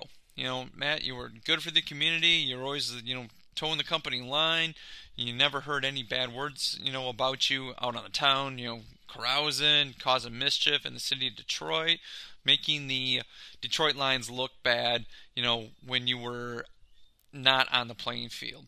So, you know, good luck out in LA. You know, really, I mean, you're getting a team. You got, you know, good running game out there, good offensive line, you know, good skill positions. Obviously, a lot better defense than what the Detroit Lions have had. So, you know, it's one of those things where I gotta wish him luck. And other people were more than happy to show him the door. It's like, and they would have traded Matt Stafford for a bag of footballs, a couple kicking tees, and some replacement cleats. So what the Lions got, you know, you have to be really happy about it. You know, a couple future first-round picks, third-round pick this year. Yeah, they are taking a big chunk of salary here with Jared Goff, but after a couple years, you know, getting rid of him, if he's just a stopgap or something of that nature, it's not a bad thing. So they obviously had to take Jared Goff off the hands of the Rams if they were going to give up Matt Stafford, simply what Jared Goff's contract was. Now, I've read a lot of things, how he fell out of favor, how defenses were able to adjust to Jared Goff and figure out, you know, if they can confuse him right before the snap, you know, change the way the defense looked. It was harder for him to make the correct play, the correct call. I mean, he would hold on to the ball a little more. He was one of the, I think he's near the top of turnovers for QBs over the last couple of years, with either sack, you know, strip fumbles, you know, interceptions, you know, something that Lions fans, you know, are not going to be happy about. But it's one of those things where we kind of have to, you know, deal with it. You know, it is what it is at this point. They've said that with the number 7 pick, you know, if a quarterback fell to them, they still may take the one if they really want them. So it's, I can't see it happening based on, at this point, with the way the team is set up. I can't see them trading or drafting a quarterback at 7 and having both that quarterback and Goff on the team. But like I said, his salary really affects the cap where it's at right now. The Lions are going to have to make some other moves simply because they're over the cap right now. They're going to have to restructure some deals. I mean, there's some deals out there that could use some restructuring, and that with, you know, say Trey Flowers being one of them, maybe Jamie Collins, you know, that would be another one that they could look to restructure as well. There was, you know, talk that, you know, some of the trades that were offered to the Lions, you know, obviously wouldn't have affected the cap nearly as much. It came down to, you know, stuff is starting to come out, things like the Washington Redskins, you know, they offered something better. Carolina made a run right at the end, and that was one of those statements that came out later that Matt Stafford nixed that trade. The one story reading that, he said, "You can trade me anywhere but New England." You know, that's one of those things where Danny Amendola, I saw earlier this week, where he's talking, they were talking about the Patriot Way. He's like, if you look up in a book at the Patriot Way, it's, you're going to see a picture of Tom Brady. He was the one out there doing it all. Yeah, on the defense, they were putting the guys in the right positions to stop him, but Tom Brady was the one doing the stuff on the offense. So, you know, obviously the Patriot Way didn't work here, and obviously reshuffling the deck, trying to get some fresh blood in here, trying to turn the page onto something new. So I could see why Matt Stafford wouldn't want to go to New England. I mean, I've talked about this on a previous show, following a superstar. I mean, that Cam Newton, it's just, he's really fallen off. He looks really old. Even the way he dresses, I don't know. It's like, dude, I guess that's fashion is what people are trying to tell us. But you're following Tom Brady. He couldn't win no matter what. No matter what Cam Newton did in New England, he never was going to be Tom Brady. He would have had to go out and be like almost perfect and take him to the Super Bowl this year to be like Tom Brady. So I can see it. Tom Brady's going to have a shadow in New England for a long time. So I can see why Matt Stafford wouldn't want to go there. All the pressure that, you know, fans put on him here. Imagine that, having to go to that city or go play New England. Well, you're not Tom Brady. You're not Tom Brady. I said it before. The quarterbacks aren't going to come to Detroit and say, well, you're not Matt Stafford. You're not Matt Stafford. Because you could say, well, he never won a big game. He never won a playoff game. You know, look at his overall, you know, record. There's a big difference being compared to, like, you're not Tom Brady or you're not Matt Stafford. Yeah, Matt Stafford, great quarterback. Once again, still like the guy. But the next guy in, Jared Goff, he's the shadow that he's following, you know, and Matt Stafford wouldn't be nearly as bad. It's not nearly as bad as if Matt Stafford was to go to New England. So with that being said, I'm wondering on this though. With all, like I said, it's starting to come out all these offers that, you know, were being made, and some said, well, Washington had the best one, stuff that could help the team right now. And with the Lions getting more future picks, there's obviously a lot of holes on this team, and they do need to, you know, fill a lot of areas. So getting the most picks possible, especially high-level ones, is definitely going to help this team in the long run. As long as, you know, Brad Holmes and all the decision makers, you know, knock it out of the park, or, you know, fill the roles that, you know, what the Lions need with the talent that is needed to get this team into the upper echelons. But like I said, with that being said, it makes me wonder. There's obviously the Rams, you know, pretty much made it known that they were looking to move on from Jared Goff, and they were pretty much looking to, you know, get rid of him as best they could without having to cut him, without having to eat that much cap, you know, his money against the cap. So did Brad Holmes really do his old team a solid by saying, okay, well, yeah, give us your picks? Because obviously Derek mentioned it before, I mentioned it before, the Rams, they don't value first-round picks. They'd rather go get established talent, so they're more than willing to trade away their first-round picks. So Brad Holmes knew this, so I think he sort of did his old team a solid. But it's like, okay, we're going to give you a quarterback that's going to be, you know, fit, you know, that offense that you want to run, can make all the throws, you know, is a little mobile, more mobile than Jared Goff. And, you know, they do face some tough defenses out there. Seattle is a tough defense. San Francisco has been, you know, very tough. Sure, they're going to be flipping defense coordinators here. But even Arizona's defense, there's spots where they have some really good players, and they have some holes. But still, that's an up-and-coming defense as well. So to have a quarterback where the game has seemed to have slowed down for him, he's been in the league long enough where he's seen so much that he's not going to get tricked a whole lot. So Brad Holmes really helped out the Rams on that. And yeah, the Lions do play the Rams next year, so it might be one of those things where to say, like, oh, he's going to come back, you know, Matt Stafford's going to come back and really lay it on the Lions might not be that good next year. So you can almost see this coming. And yeah, Jared Goff's coming in there. He's kind of got that, I want to be somewhere I'm wanted. And, you know, I'm glad to be here.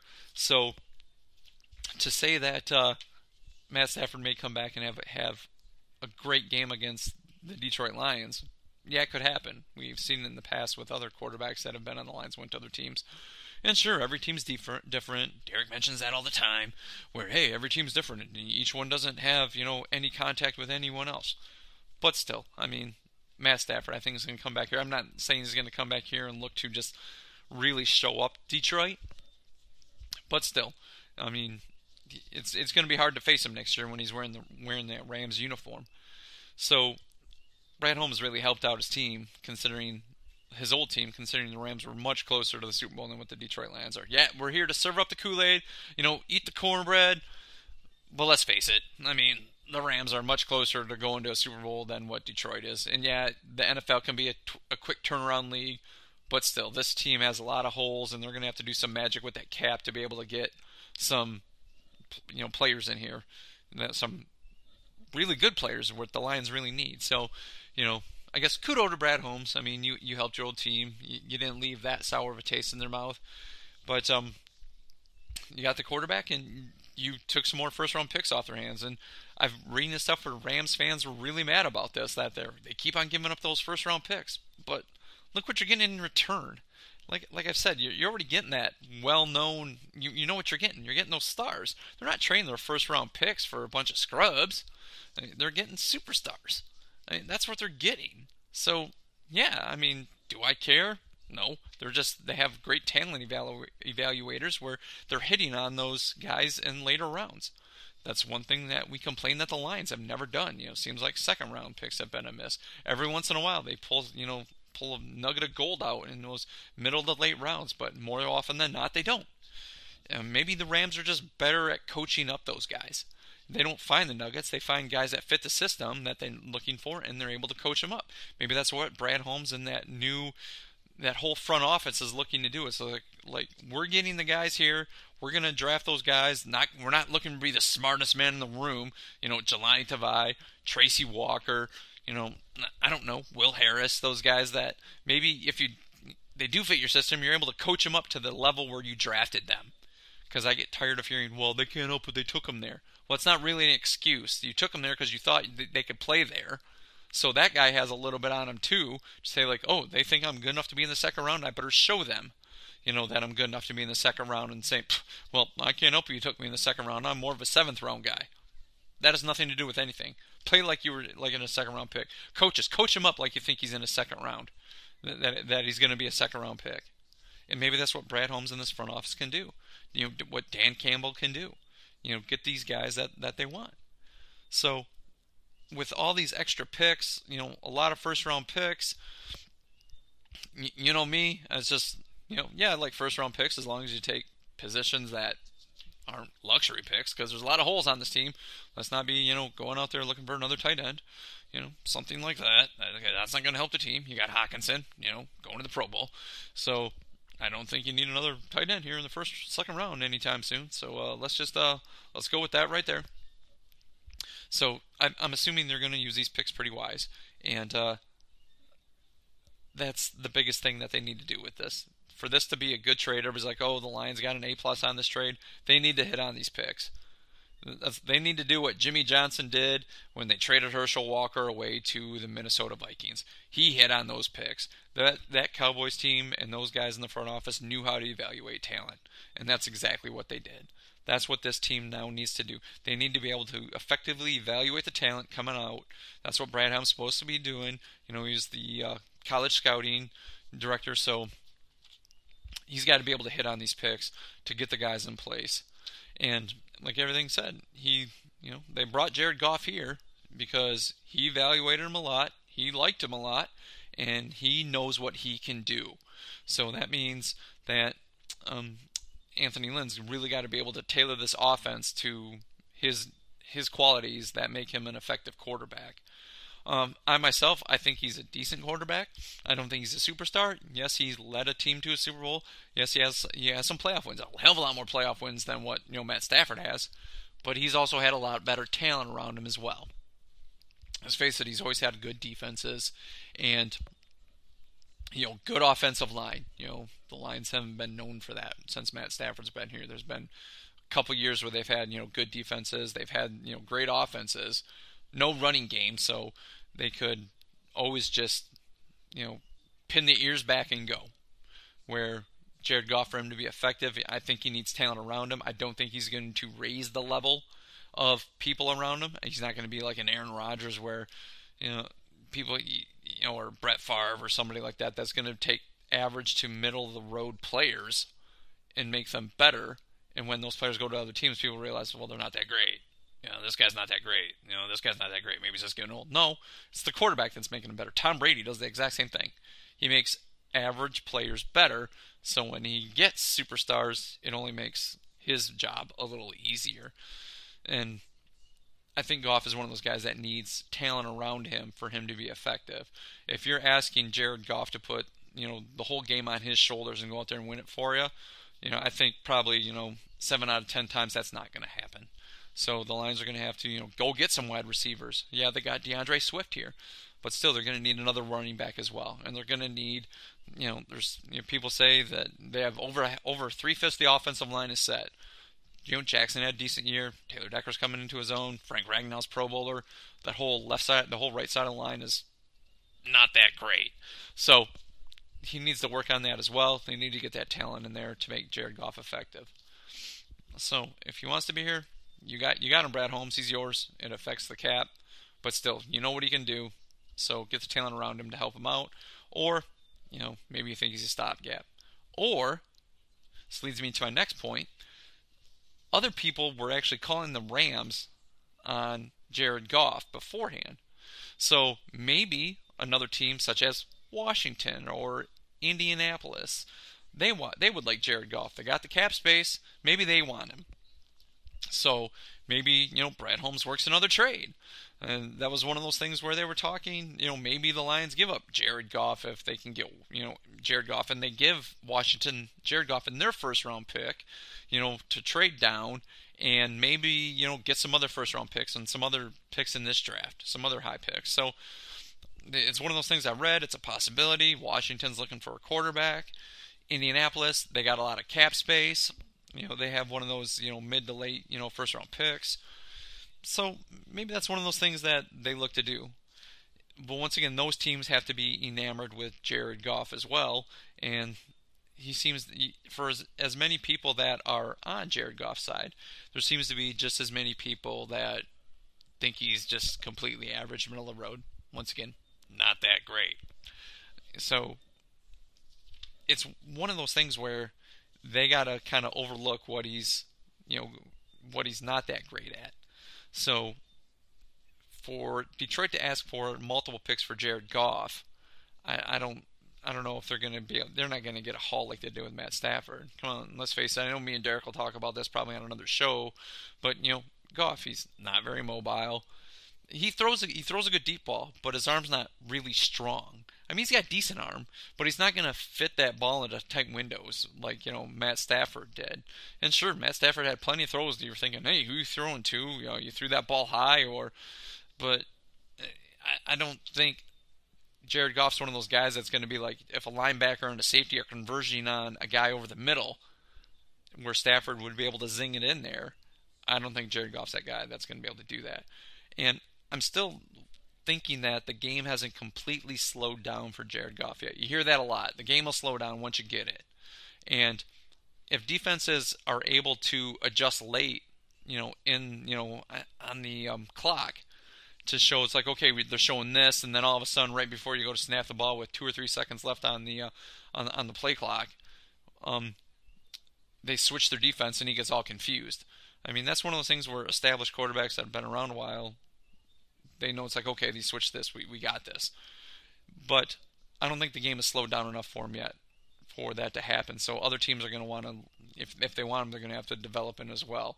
I can't see somebody like Washington or Indianapolis just trading for him just to be a stopgap. I don't think that's going to happen. So if they want him, they're going to be enamored with him. They're going to plan on keeping him around for a while. They're not going to give up high draft picks just for a year or two rental.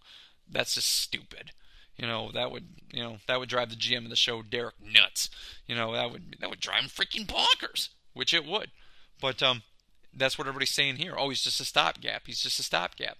But Brad Holmes knew him. He likes him. So maybe some other team wants him as well. So once again, it's always a distinct possibility. Some other team may come up, may be enamored with him, may want him as well, and the Lions make another trade, get more picks. There are a lot of holes in this on this team, and the more picks, the better. Because once again, with where they are with the cap right now, they're not going to be able to fill everything through free agency. So right now, it looks like building through the draft is going to be the biggest thing that the Lions are going to have to do.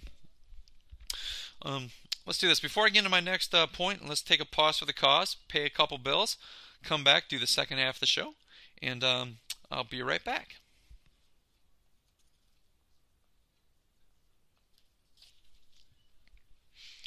Welcome, everybody, back to the Detroit Kool-Aid. This is Griff here on a Friday. Just talking about, made a couple observations about the trade, talking about Jared Goff, gave you my short take on what I think he's good at, what he's not that great at, and how he could be a serviceable quarterback here in Detroit, especially with the way this team is going to be put together in Brad Holmes' eyes. Speaking of Brad Holmes, I was reading earlier this week, they're obviously been doing it for a while now, but still it's starting to come out the talent on this team. They're doing the roster evaluations of everybody on this team. I'm sure they've been doing it for a bit, but still it's starting to come out now. And I read one article like how it said Jelani Tavai and Jared Davis have really stuck out to him. And when I read the headline, so naturally it caught me. It did. It caught me. I had to read it. I mean, it did what it was supposed to do. Good writing to whoever wrote it. No, it wasn't on Lions 24/7. I know like Derek thinks that's all I read, but no, that's not where it was. When I read the headline, all I could think was like, stuck out what? Like, made you think like these guys could be good in what you do? Or the stuck out's like, God, these guys were so bad. Where'd you take them?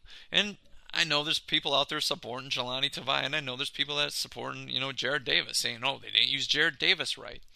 But the Rams and the Saints both kind of ran those speedy defenses. They like speed, and they like athletic guys. So bringing Jared Davis back to be that, hand in the ground, edge pass rusher who was great on a blitz. It was like, oh, they should move him to the outside, because, that's where he would be better. But still, I mean, outside linebackers tend to have to cover those running backs out of the backfield, your tight ends. And we know Jared Davis is terrible at covering guys. So that's one of those things where when you get him on the field, other offenses are going to point out, well, he's just here to rush the passer. That's what he's going to do. So I guess maybe they'll be okay with it, with that. I can't see that happening. Yes, he's fast, but he still takes poor angles and he still can't cover. So if you're just looking for him to be a smallish defensive end to come off the edge to rush the passer on second and long and third and long, you're really hamstringing yourself with one guy there. But that's just my personal opinion. Once again, if you disagree with my opinion, hit me up on Twitter at GrifkaDKC, and we can discuss. Or feel free to call in and text or message at 989-272-3484. Once again, that's 989-272-3484. And, leave a text and say, Griff, you don't know what you're talking about. Derek's right. You have no idea ever what you're talking about. Once again, it's just my opinion. I'm just throwing it out there. And as I always say, reasonable minds can differ, it's my opinion. I'm entitled to it. It's your opinion. You're entitled to it. That's fine. Either I don't care how you came to your decision. But anyways, some people like Jared Davis. Some people think he should just be a pass rusher. I myself, I don't think he's that great. He's not that great. I don't care that he's fast. Still, if you just want him out there just to rush the passer, fine. But I think you're really hamstringing yourself because then you're really limiting on what that guy can do. Now, Jelani Tavai, I don't know how this guy stood out in Brad Holmes' eyes. It had to be because this guy can't cover either. I mean, once again, he's slower than a glacier. He can't cover a coffee table. He just bad. He might be one of those guys like, why'd they take this guy where he did? He doesn't fit in our plans at all. Yeah, he tries hard. I mean, yeah, but you can just see it. Obviously, that he's not there. So I have no idea how these guys would even fit in Brad Holmes and Dan Campbell's, and Aaron Glenn's defense. I don't get it. So there's got to be other guys out there that they're interested in as well to fit. So they're evaluating everything, and that's kind of leads me back to my prior points. If they're like, this isn't gonna, these guys aren't gonna work, we need better talent, they may be more apt to trade Jared Goff just to try to get more picks. So they're not going to be able to fill everything through free agency. Evaluating this roster for what they're looking for, if it's speed and quickness, people are saying Jeff Okuda's like, Ramsey out in LA.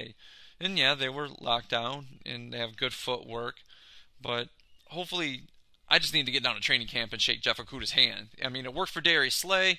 Slay had even though I shook Slay's hand when he was a rookie, his second year he really came around. I just think I need to get down to training camp and shake Jeff Okuda's hand. Even though I'm a huge Michigan fan and he went to Ohio State, I'm fine with it. He's on the Lions now. Chris Spielman's one of my favorite players of all time. Respected the hell out of him, loved the hell out of him when I was a Michigan fan, and he plays at Ohio State. I thought it was damn good. When they drafted him, I was ecstatic. I was like, he's good. And I just remember seeing him on TV. Yes, I was even doing my lazy boy scouting at that point, watching Michigan, Ohio State games and all other Ohio State games when I was younger. And I'm like, wow, he's good. He's really good. So, yes, even though they went to Ohio State, I don't hate him.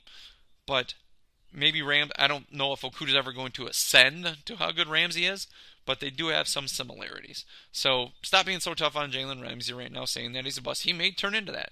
And then, yeah, I can be the waffle maker and say, yeah, he was a bust. I knew it all along. No, I'm laying it down right now.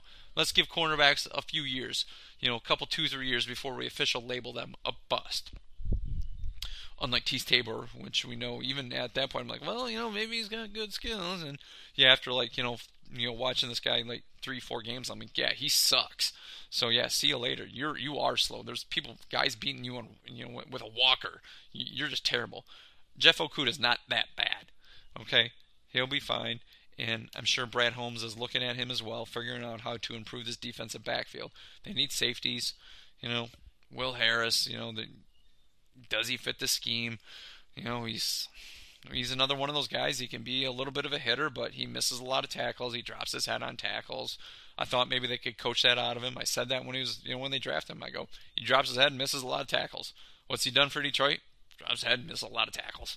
So it's one thing that's been driving Derek nuts, how he hasn't progressed the way he thought he would. Tracy Walker hasn't taken that step either. And evaluating what he can do, he's long and rangy. He's got long arms. Maybe it was just coaching with those guys. Maybe the guys that they're bringing in here are going to fit some of those spots that Brad Holmes, Dan Campbell, Aaron Glenn are looking to fill. Anthony Lynn on offense, with Brad Holmes having to evaluate this offense, saying, I saw an article saying that he would like Kenny Golladay to come back. Well, I don't know. I think Kenny Golladay is going to price himself out of Detroit. Really, he ain't looking to give this team a hometown discount. Saying that he laughed out loud after he heard Dan Campbell's, intro press conference. All I gotta say is, Kenny, you've been good here in Detroit. Thanks for your time here. See you later. I think this is one of those times where I think even Derek would be able to find somebody comparable to him in the draft. Say like, this guy's him. Go get him in the 2nd or 3rd round. So it's one of those things where I had mentioned before, where Jared Goff does not fit balls into tight windows. Kenny Golladay, there's times he's open, but he's just ran a good route, and it's just confused the defense. If it's a man coverage, he has a hard time getting separation. So I don't think Kenny Golladay kind of fits. They would have to really scheme stuff out to get Kenny Golladay open for Jared Goff. So maybe he doesn't fit. Yeah, he wants him back. He's shown himself to be a good to great wide receiver in this league. But I think he's going to price himself. I think other teams are going to, really jack up the price on Kenny Golladay, even though, Brad Holmes said that he didn't want him back. So to evaluate all the talent or lack thereof on this team and then try to figure out, I guess you're going to have a plan. Dan Campbell's already preaching, let the process work, patience, let the process work. How many years are we giving you? Yeah, we've been Lions fans for a while. You heard Derek get frustrated. It's like I often question, dude, how are you still a fan? All you've seen is bad football most of the times you've been a fan. How did you not go root for another team already? So Lions fans are hungry. They're really hungry for it. And yeah, you're gonna get a couple years, but if you look really bad from the start, you're going to be hearing about it, the first year. So you got to be competitive, a lot more competitive than what they've been. So Brad Holmes, Dan Campbell, really evaluate this team. You got some other guys. John Dorsey knows how to, is really good at picking talent as well. So you guys got a lot of work to do. I believe that a lot more than you guys walking in the building saying, wow, we have a lot of work to do, more so than Matt Pat trying to put that crap out there walking, oh, we got a lot of work to do. No, you had a team that was, barely missed the playoffs. You didn't have as much. You're just an egotistical piece of garbage that, Patriot way, I'm the smartest guy in the room, me and Bob Quinn, blah, blah. Get out of here. Dan Campbell, you say we got a lot of work to do. Brad Holmes, John Dorsey, say you got a lot of work to do. Okay, I'm going to take your word for it because we all know as Lions fans what Bob Quinn and Matt Pat did to this team, where they're at. I mean, talking the dregs of some of this talent on this team is terrible. It's bad. So you got a lot of hard work coming up. You got to evaluate this team, figure out if you need more picks, see what you can trade. I mean, there's probably some other talent on this team that some people might want that you could trade for. Trade for other picks, even if they're later rounds, 4th, 5th, 6th, something like that. So I wish you guys luck. Just make us proud. Make us proud to be Lions fans again.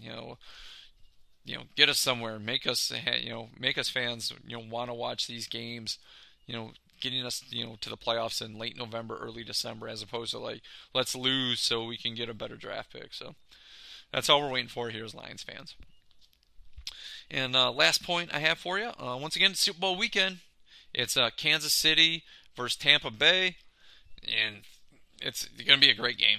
It's one of those things I'm sure everybody's going to be, a lot of people are going to be rooting for Kansas City. They like their offense, high flying, high, they seem hard to stop. A lot of people are just going to be simply rooting against Tom Brady and Tampa Bay simply because, Tom Brady was pretty successful in New England. I myself, once again, I love Tom Brady. I'm a Michigan fan. I like Tom Brady. I do. It's one of those guys that's just say it before, I wish he was ours. I wish he was ours for all those years. So who am I going to be rooting for? I guess I'm going to be rooting for Tom Brady. I mean, I really don't care who wins. I mean, I'm just hoping to see a really good game. But, yeah, I'd like to see Tom Brady and Tampa Bay win it. I mean, nothing against Kansas City, nothing against Pat Mahomes. The guy's a hell of a quarterback. Nothing against, Andy Reid, any of that talent. But still, I mean, I think I just like Tom Brady more, so that's who I'm going to root for in this game. If I'm looking to make a prediction, I think this is going to have to be some sort of, it's going to be a high-scoring game. It's not going to be 53-48 or anything like that, but Tampa Bay is going to have to put up some points to keep up with Kansas City. Tampa Bay does have a decent defense. Kansas City, I think Tampa Bay's defense is better than Kansas City, but they're not going to keep Kansas City down. Kansas City gets their points. It seems like, teams get up. I thought Buffalo had a pretty decent defense and would keep them down, but that didn't happen either. So this game, for Tampa Bay to beat Kansas City, it's going to have to probably be I'm going to say it's going to be 37-32 Tampa Bay. There we go.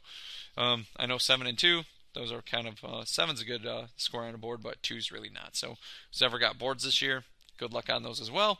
And hopefully in the next couple years, we're talking about the Lions going to the Super Bowl. Dan Campbell's got this team all fired up. Brad Holmes has brought in the talent, and this team is scary for teams to play. That's all we can hope for at this point.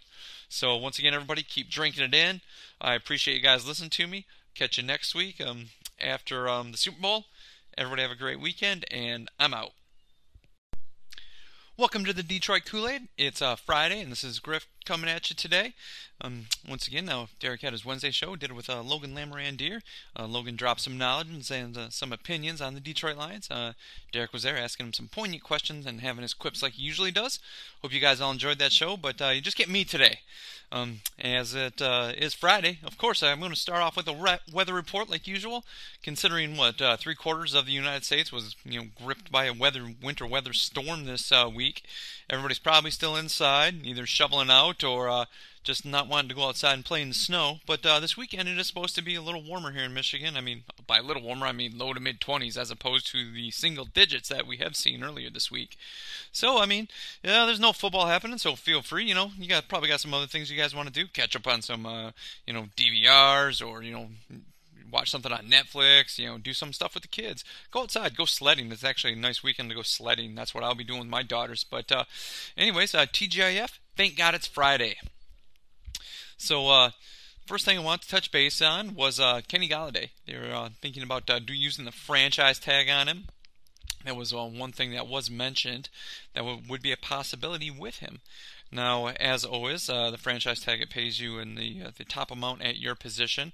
I know I said before the season even started that Kenny Golladay would be looking for something roughly $17 million north per year. And as on a previous show, I mentioned it, and Derek said it could have been old information that he turned down a $16 million a year offer. So I'm not quite for sure what Kenny's looking for. There was always these rumors of him going to another team as well, and the one that was out there was the New York Giants. That I do remember that one. But the franchise tag, I remember when it first came out, players were all for it because it guaranteed him a spot on the team and, you know, guaranteed him money. And now it seems like players don't like that anymore. They don't like having the franchise tag. It really limits their options. I know some of them hold out when they're franchise tagged. I'm not sure if Kenny would do that or even if they would franchise him. Having the Lions only having Quintez Cephas as their only, you know, viable wide receiver right now, you know, it's pretty thin there. So I could see why they would look to do that.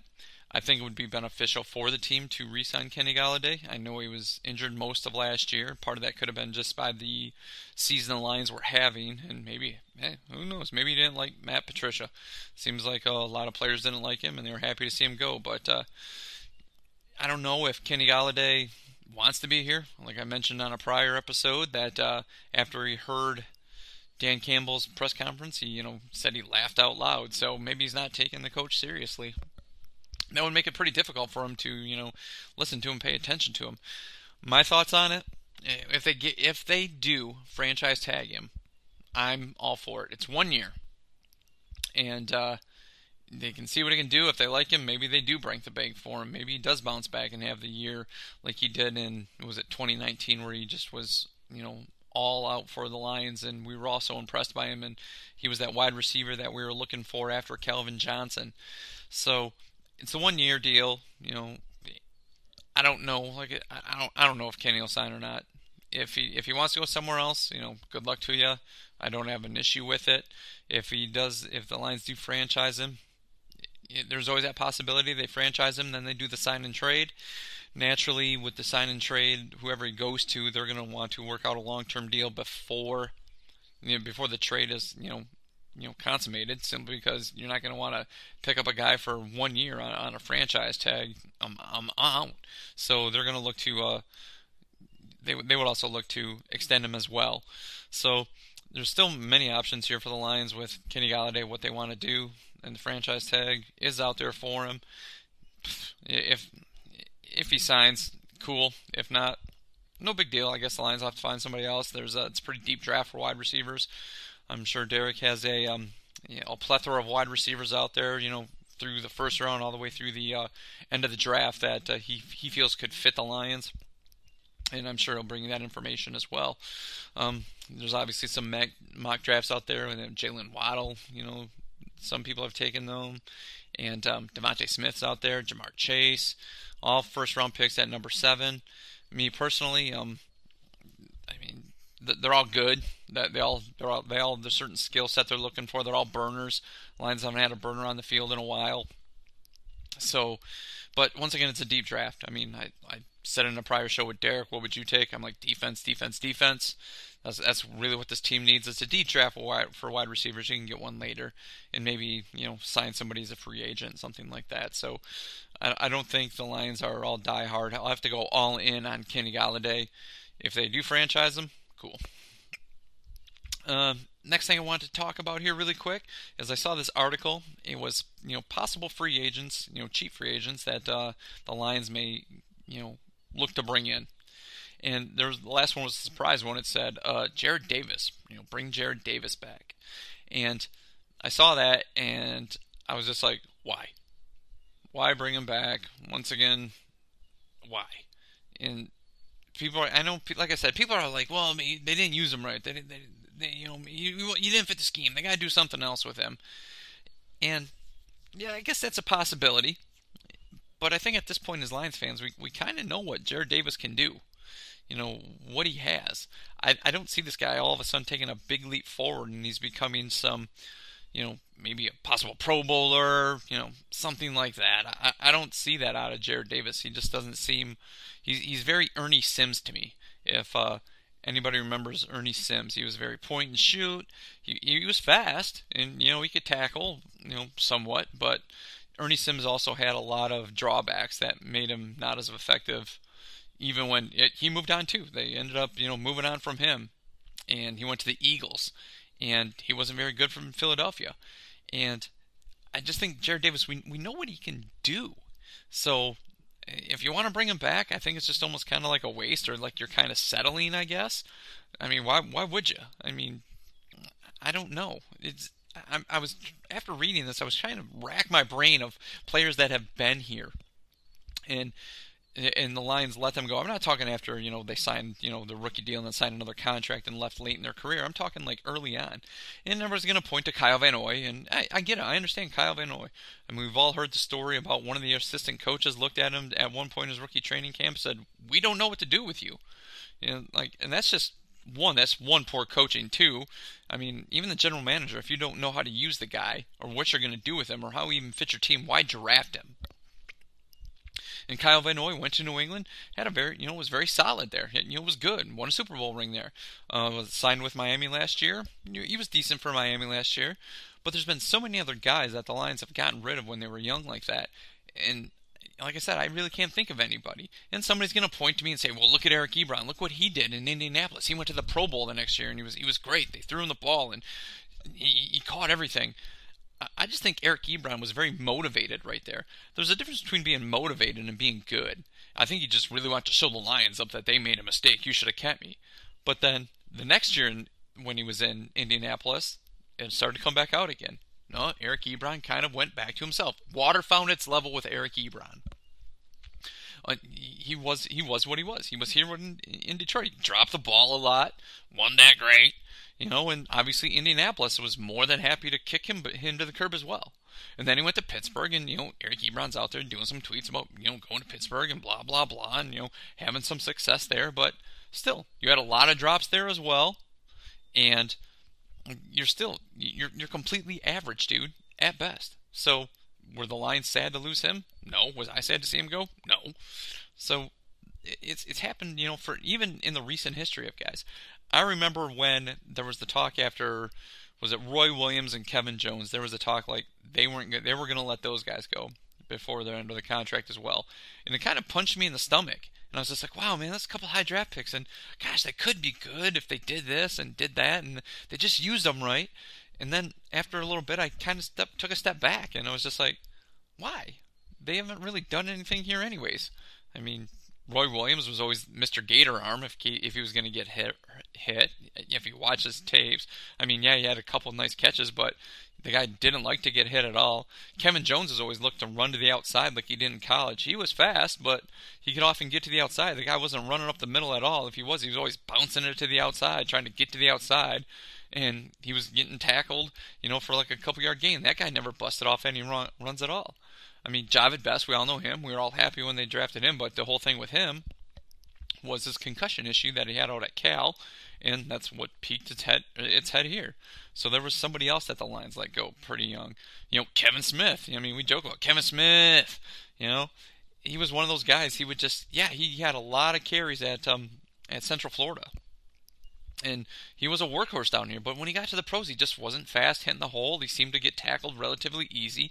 He couldn't break a whole lot of tackles. And there was another guy the Lions let go. It's just one of those things where Jarrad Davis, we're just going to hang on to him because he may fit. He may do something. I just don't see it. Once again, I could possibly totally be wrong, and I would be completely fine with that. I mean, okay, you know, eat some crow, but I don't think so. I think it's my lazy boy, as Derek says, lazy boy scouting. It doesn't take a whole lot to see that Jarrad Davis ain't that great. He's not. I mean, the guy could kick rocks. The guy can't cover a coffee table. And, yeah, he's a total point-and-shoot player. It's just like, Jarrad Davis, you run here, he'll go do it, and he'll be really good at it. But if you ask that guy to read and react at anything, he's not good at that. He's Ernie Sims. That's what he is. So, you know, see you later, Ernie. You know, see you later, Ernie Sims / Jared Davis. You guys are one and the same. Go somewhere else. You might have a little bit of luck, but like I said, it seems at this point the Lions have a little bit of a history of that. You know, if they let him go, yeah, they might have a little modicum of success somewhere else, but it doesn't happen very often. It's usually just a bad draft pick.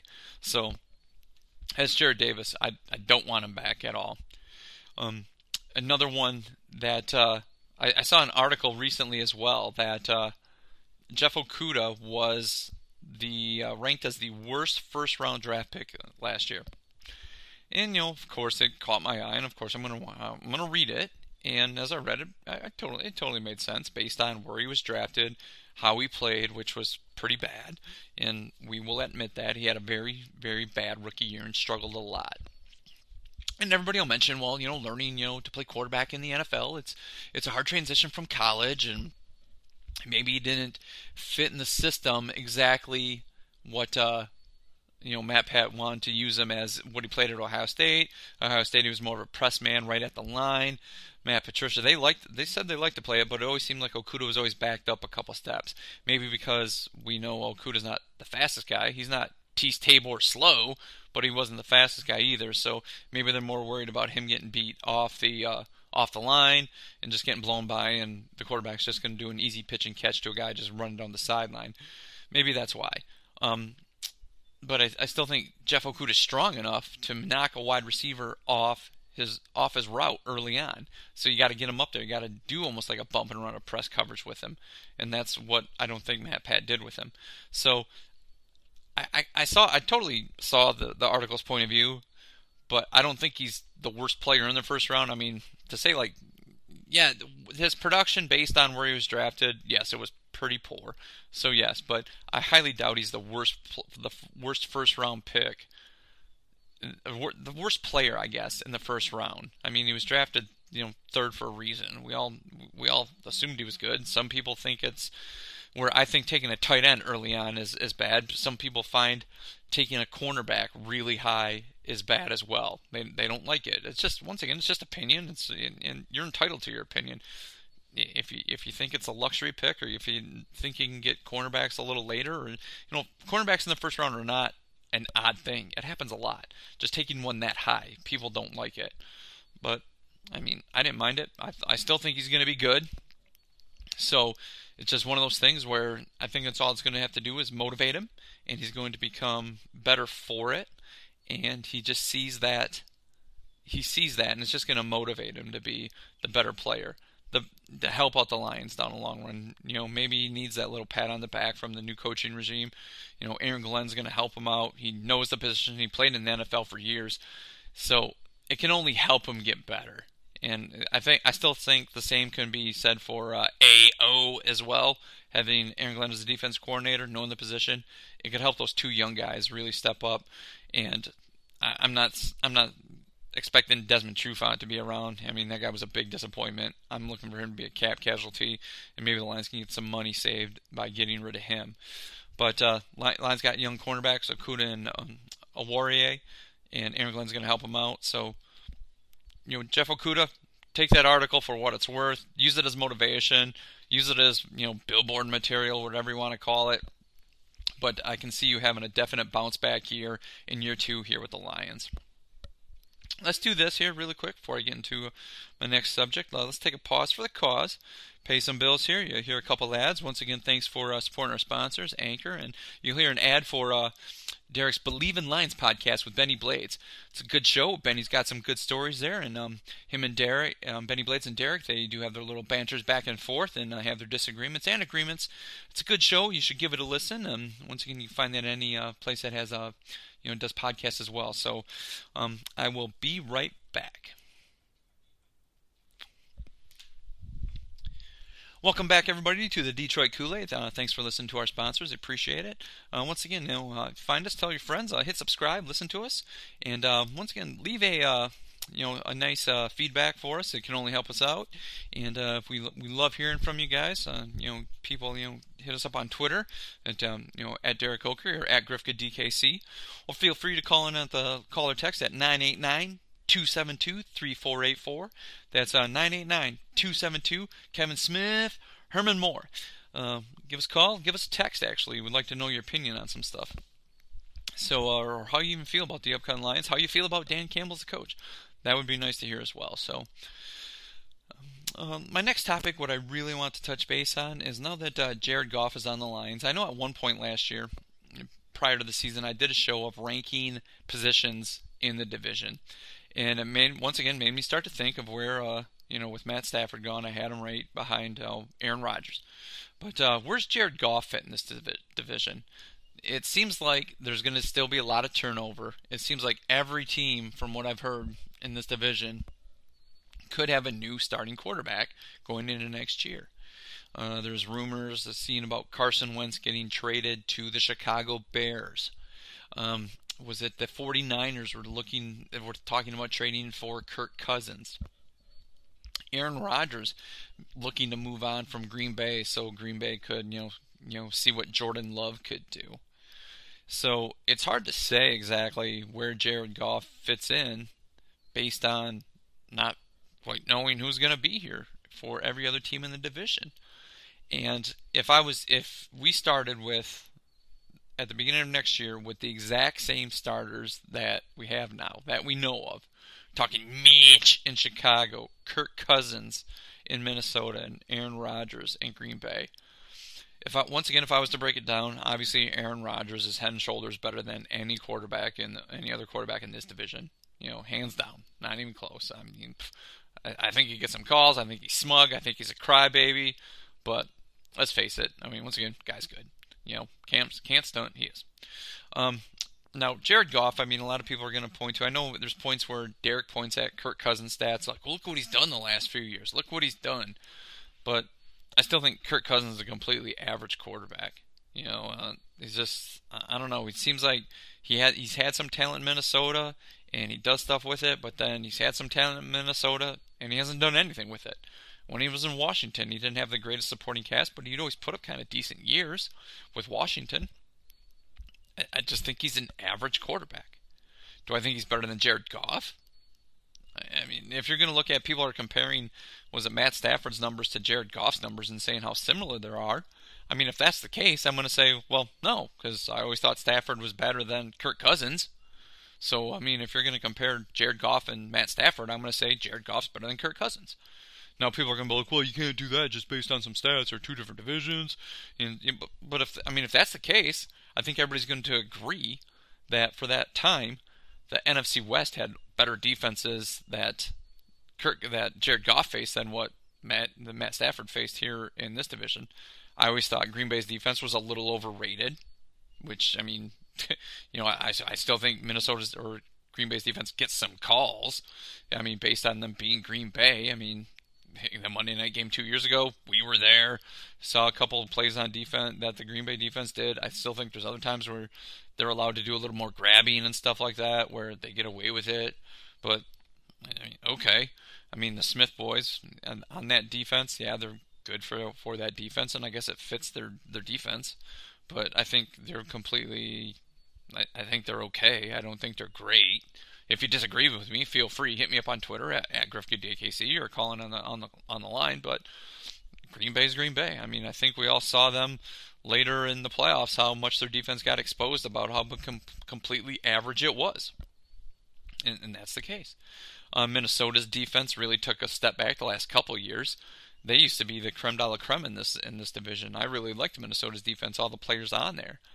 So, but the last couple of years, like, Zimmer just hasn't had the defense that he has. And Chicago's defense, really up and down. A couple years ago, really good. Last year, a little bit average. Not that great. But then the same could be said if you look at what Jared Goff took on out in the NFC West. Seattle's defense used to be the creme de la creme.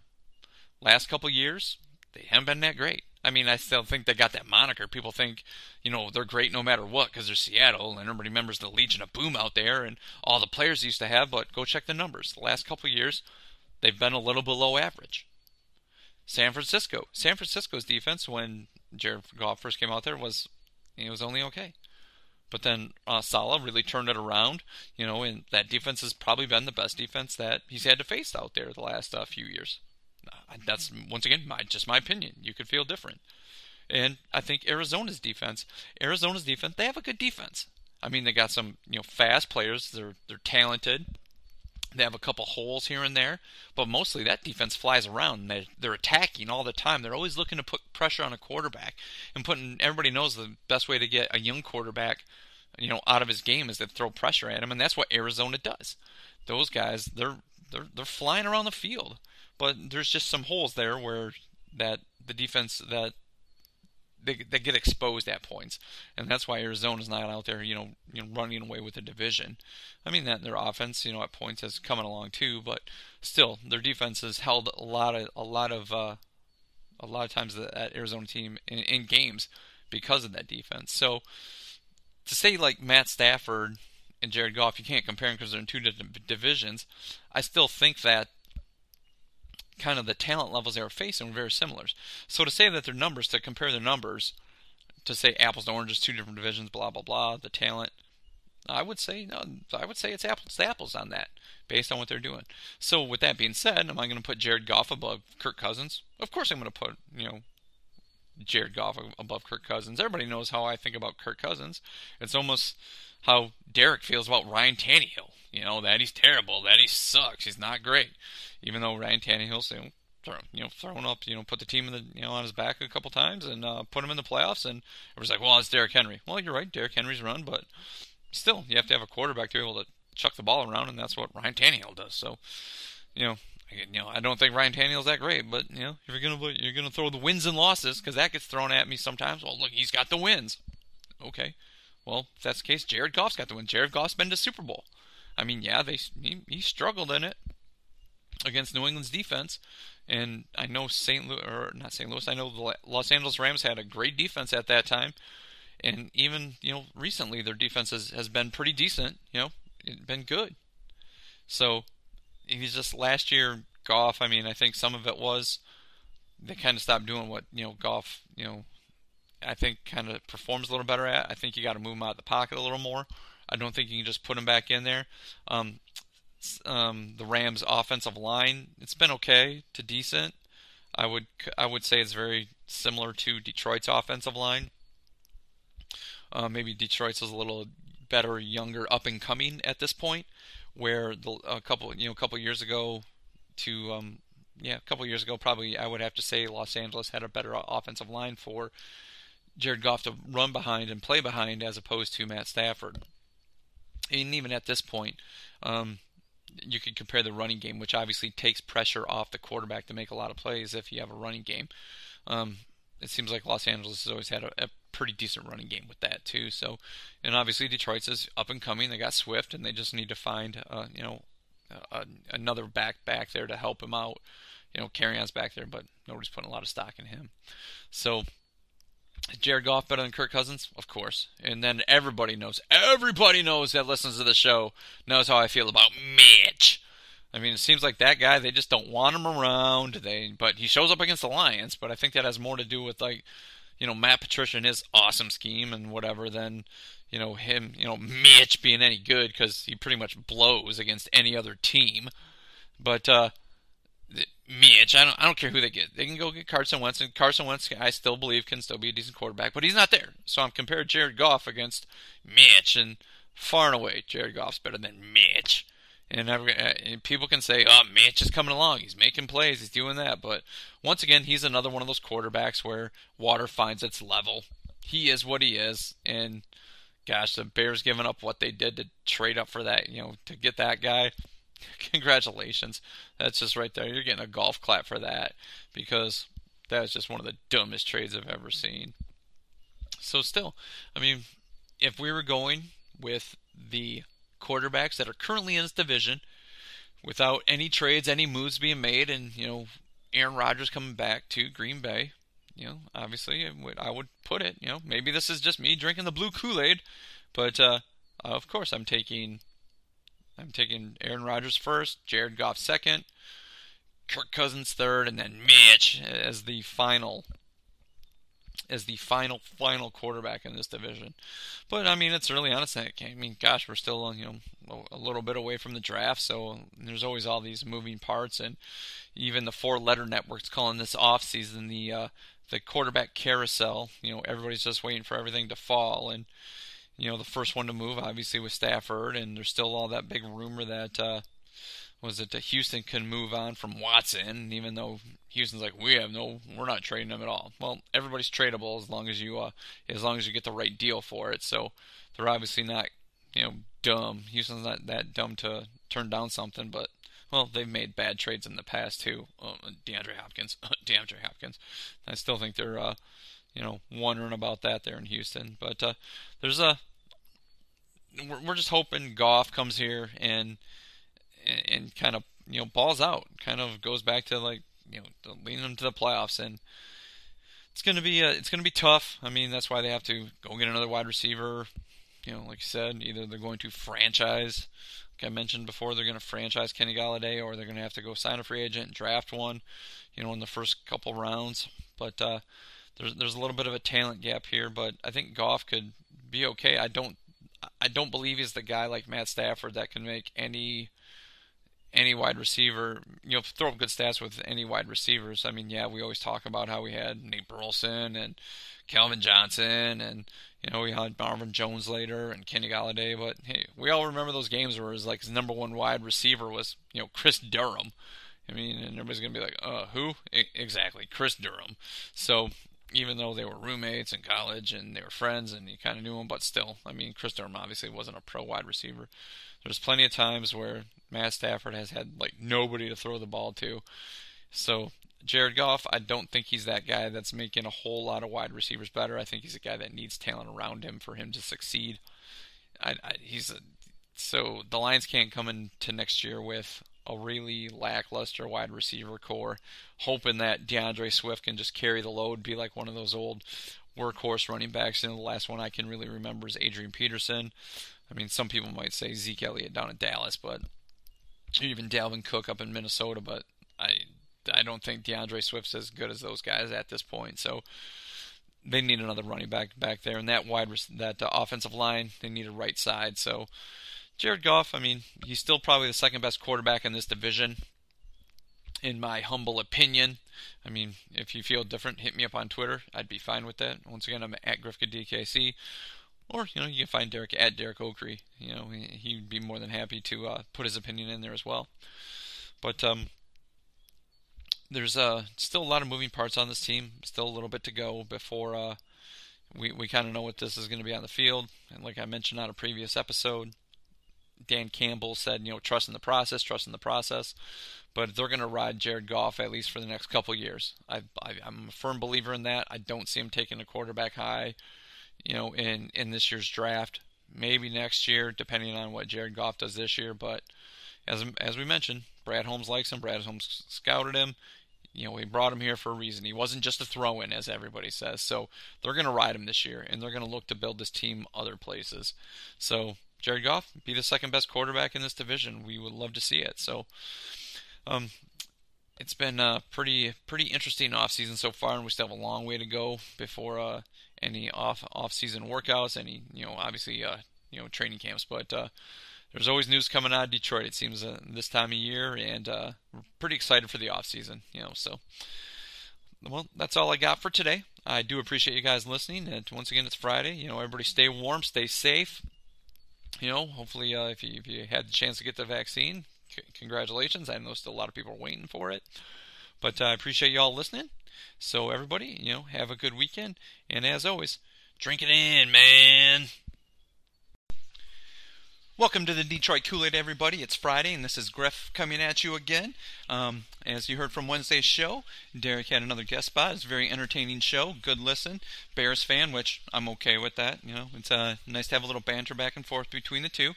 I know on the last few shows, Derek keeps kind of mentioning that he's just taking a break from me. You know, he's kind of, you know, as a quote-unquote kind of kicked me off the show for a time, but, you know, that's okay. What you don't realize is, like, doing a podcast with Derek, to me, is kind of like dealing with my ex-wife, where chatting with her, figuring stuff out. Her opinion is always the right one. Yours is always kind of wrong, and doesn't see your opinion. And if you are wrong, ultimately, the admission of being wrong is generally really quick, and then poo-pooed aside and never mentioned again. But that's fine. I mean, it's not bad talking to you guys, doing my own show every now and again. So I hope you enjoy listening to me. But it is Friday, so as always, you always get my weather report. This weekend, it's actually supposed to be mid to upper 40s here in mid-Michigan. It's almost like it's pretty much spring weather outside, which means I'm going to be busting out my shorts, getting my flip-flops, be looking to head to the beach here at some point. But, geez, you know, compared to the negative degrees that we were in just seems like, you know, 10 days ago with all the snow. So, you know, not being that bad outside, I say go outside, uncover that grill again. If you do cover it up for the winter, maybe you can cook up some steaks, even just want some burgers or hot dogs, just to get that, you know, spring, summer feeling going again. But as always, TGIF, thank God it's Friday. First thing I want to start off with today was saw an article earlier this week about Matt Campbell's, I guess his take about how he feels about the way people think he's going to be the coach or what people are calling him. I guess some reporters and some talking heads are, you know, receptive to him and like him. They think they like his energy. As Derek mentions, it's, you know, bringing a new style to Detroit, something Detroit hasn't had in a while, fiery presence. And some people like that. And then there's other ones out there that I guess the terminology I read and ended up reading was meathead. They just think he's a meathead. And first of all, I mean, I don't know what gives you that impression. Yeah, he's a former football player, and he has a very strong personality. You can tell just by his introductory press conference. But that doesn't mean the guy doesn't know football. And I really like the way he's coming back at it and saying, well, yeah, I guess you could call us that, but, you know, they're football minds. Him and Chris Spielman. Even you brought Chris Spielman into it as well. And I think they're, you know, Chris Spielman, just by listening to him call games, he knows the game very well, and it seems when he is being the color man on a football game, he's able to point out, you know, things that, you know, guys aren't doing correctly, what they need to do, kind of calling out, you know, what teams should be doing to improve, to stop, more so than just some color guys that, you know, I know Derek really liked Aqib Talib when he was doing that, but, I mean, yeah, he was, like, entertaining, but, like, entertaining almost in a ha-ha thing where Chris Spielman's actually kind of giving you something like, this is what, you know, the team needs to do to stop this or something like that. So he knows the game, and so does the head coach. So I almost like that, the way he just kind of brushed it under the rug. It's almost to the effect that it's like he's saying, go ahead, underestimate us. Take us, you know, as the same old Lions. You know, take us, you know, that you're going to be beating us down for the next however many years. You know, I'm here doing what I'm doing, putting my team together and my staff. I like that. You know, kind of fly under the radar. Well, they're not going to be a good team. Look at their head coach. He's just a meathead. And with that being said, and, you know, I saw a power poll already, and the Lions were ranked dead last in said power poll. So I know there's, like, once again, a lot of pundits out there just not giving them credit, and I'm even willing to admit, you know, at this point right now, I don't think the Lions are going to be very good next year. I think they're going to play a lot harder, and I think this coach and the staff that he's bringing in of former players and some wise sages that have been in the league for a little bit, the team's, I think it's going to be a better team. I don't know if they're going to be sniffing the playoffs or they're going to be another 5-6 win team, but I think they're definitely going to play harder. So many times last year, it looks like that team gave up until they got rid of Matt Patricia. Then they played harder for Darrell Bevell. But I think that's what Campbell brings. He's just going to be he's going to be a more fiery coach, and the team is definitely going to play harder for him. So when pundits are out there just, you know, saying that, oh, he's just a meathead, a football meathead, it kind of harkens back to, I don't know, you know, being a child of the 80s, you see in, like, those 80s movies and even some into the 90s, like, the jocks have, like, they're just, duh, duh, duh, you know, in the movies, they can't, you know, rub two words together to put a sentence together. And I don't think this is going to be this way. I mean, they're smart. I mean, it's almost calling them meatheads, just almost kind of like using that stereotype that, you know, he's just out there and just play football, and that's not what it's going to be. Yeah, what he said, you know, like I said, Kenny Golladay like laughed out loud, you know, when he said, you know, bite a kneecap off, take two punches, get back up, or take your other knee. They're going to be taking hunks out of you. I mean, it's fiery, and maybe a lot of Lions fans just aren't used to seeing that. We're used to the mild-mannered and kind of laid back. And who was the last fiery coach that we had here? I mean, Bobby Ross was fiery. I don't think he was as fiery, but by the time he was here, he was just kind of older and maybe mellowed out a little bit, but he was definitely a fiery coach. I mean, Wayne Font seemed a little fiery. That guy always had a nice soundbite, and I mean, I loved, you know, who didn't love Coach Waino? Who didn't love the Big Buck? Benny Blades talks about how he loved him, and when you listen to the Believe in Lions podcast with him and Derek, I mean, he loved Wayne Font. I mean, how was he not a good coach? But that's one of those things where those guys, you know, Wayne Font was able to get the team motivated. I think when Bobby Ross came in, they didn't like his. I mean, I would call him fiery, but he was more like along the lines of Matt Patricia, more stern, more disciplined. And I don't think the team took to that well. So he just wasn't good with what the team had at the time. But I think that's what Campbell is here for. He's to kind of get him out of that malaise of, you know, the coach, the, I don't want to say, you know, very stern, very regimented. I don't think the Lions are just going to be undisciplined and run wild like when Jim Schwartz was here, which, by the way, was a very fiery coach as well. You know, got him to the playoffs, took over a 0-win team. But I think with coaching hires now with the Lions, I just think a lot of people are just out there thinking it doesn't matter who they hire. It's going to be the same old Lions. It's going to be the same old Lions. It's going to be the same old Lions. Where Sheila Ford-Hamp is getting a lot of praise for wanting to turn this organization around. I'm not saying that, you know, Miss Ford wasn't looking to do that. I don't think they just knew how to do it. It's putting the right people in the right positions. And if people want to go out there, pundits want to go out there and call our new head coach a meathead, feel free, because all you're doing is underestimating the guy. And with that, you're just giving the Lions, you're giving that coaching staff, and even to a point you're going to give the players a little bit more motivation. If they like the coach, if they're going to run through a wall for him, you know, calling him a meathead, that's just going to want to make them play for him harder. And I realize they're professionals. They should be motivated to play already. It's not all rah-rah like it is in college and high school. I mean, this is their job. This is what they're paid to do. I mean, so with them having to get, you know, a fiery speech or something like that from the coach, he's been there before. I think he knows what to say, what to do to get a team motivated to go play a big game and to go play, get motivated on maybe those dog games where if you're a good team and you think you can go into a stadium, put your helmet on and win, which we've heard in the past with other Lions teams do, like, oh, we thought we'd go in there and just win, and they end up losing, which has happened. Those quotes have come out before. Then I think he's almost the right coach to do that. And they're even putting the staff together to do that. You know, all the former players, they know what it takes to win in this league. So go ahead, pundits, call the head coach, call all the coach, call the front office, call them all meatheads. That's fine. Just write them off. Because I'm going to tell you, maybe next year, this year coming up, with the devoid of talent that was on this team, it's going to take a little bit to get them back, you know, back up and going. You know, in a couple years, this team's going to be knocking teams out. And they're going to be a very dangerous team. So, and that's what I'm really looking forward to as a Lions fan. And I know that's what a lot of other Lions fans are looking forward to as well. For this team to turn it around and get going and be the scary team walking into stadiums. That's what they're looking for. And that's what I'm looking forward to.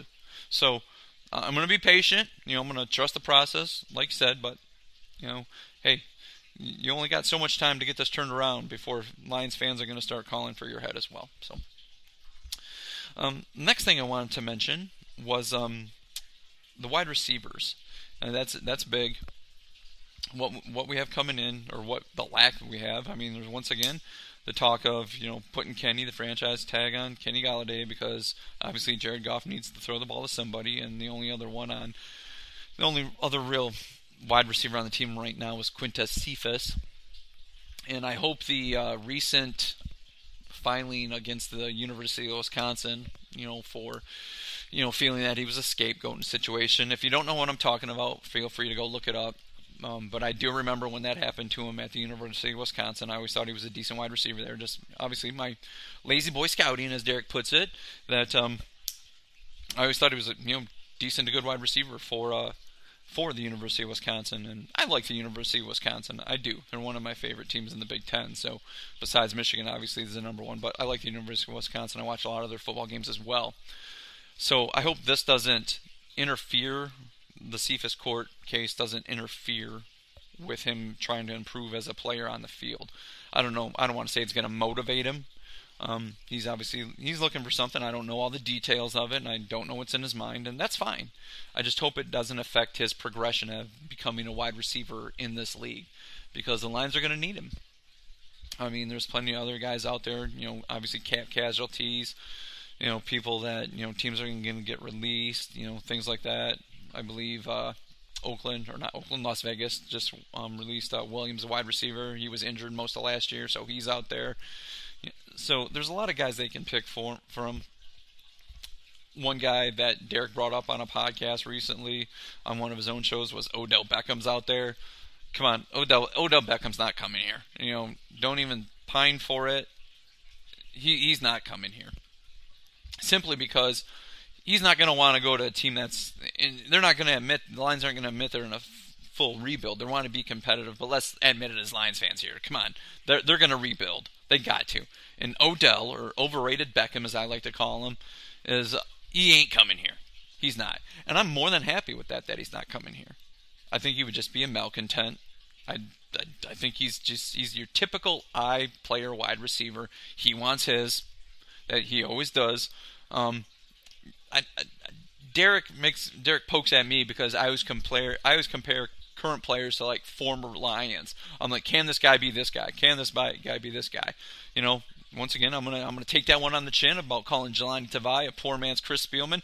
Sorry, Chris Spielman, I do apologize for that. I really do, but I often do that. But Derek tends to bring in guys where they're former NBA players.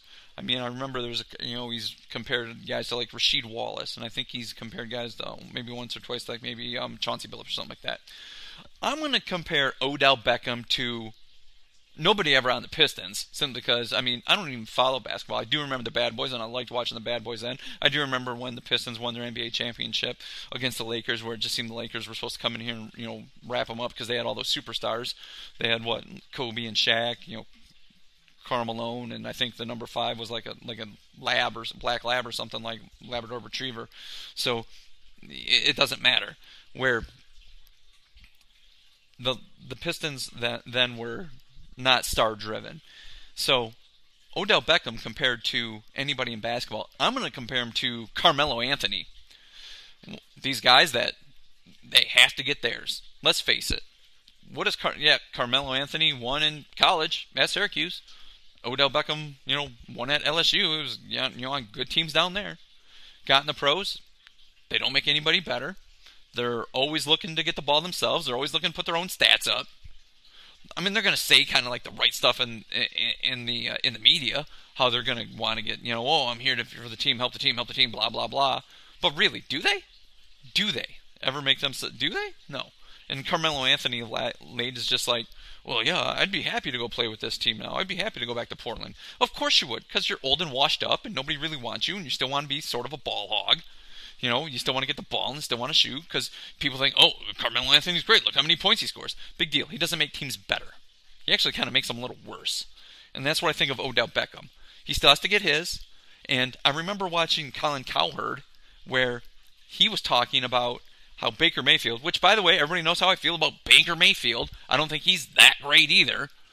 How he would be better if Baker Mayfield would be better if Odell Beckham wasn't on the team. Well, what happened? Odell Beckham got hurt. He wasn't on the team. Baker Mayfield played better.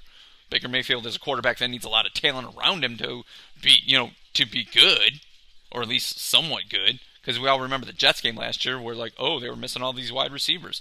He still threw for 110 yards against the Jets. Okay, the Jets blew, and he couldn't, he didn't have any wide receivers. Who cares? If you're any good, you're going to make anybody good. And that's not Baker Mayfield, let's face it. But he didn't have Odell Beckham, and that's fine. You know, Derek put some tweet out on Twitter about this. He tagged me and it like kind of busted my balls about it. About Odell Beckham's first 80 games, which he's what has like 6,800 yards and 50 touchdowns, and he was like, oh, don't forget about me. That was or something like that. Yeah, that is the typical don't forget about me tweet right there. It's like, hey, I'm still here, I'm good.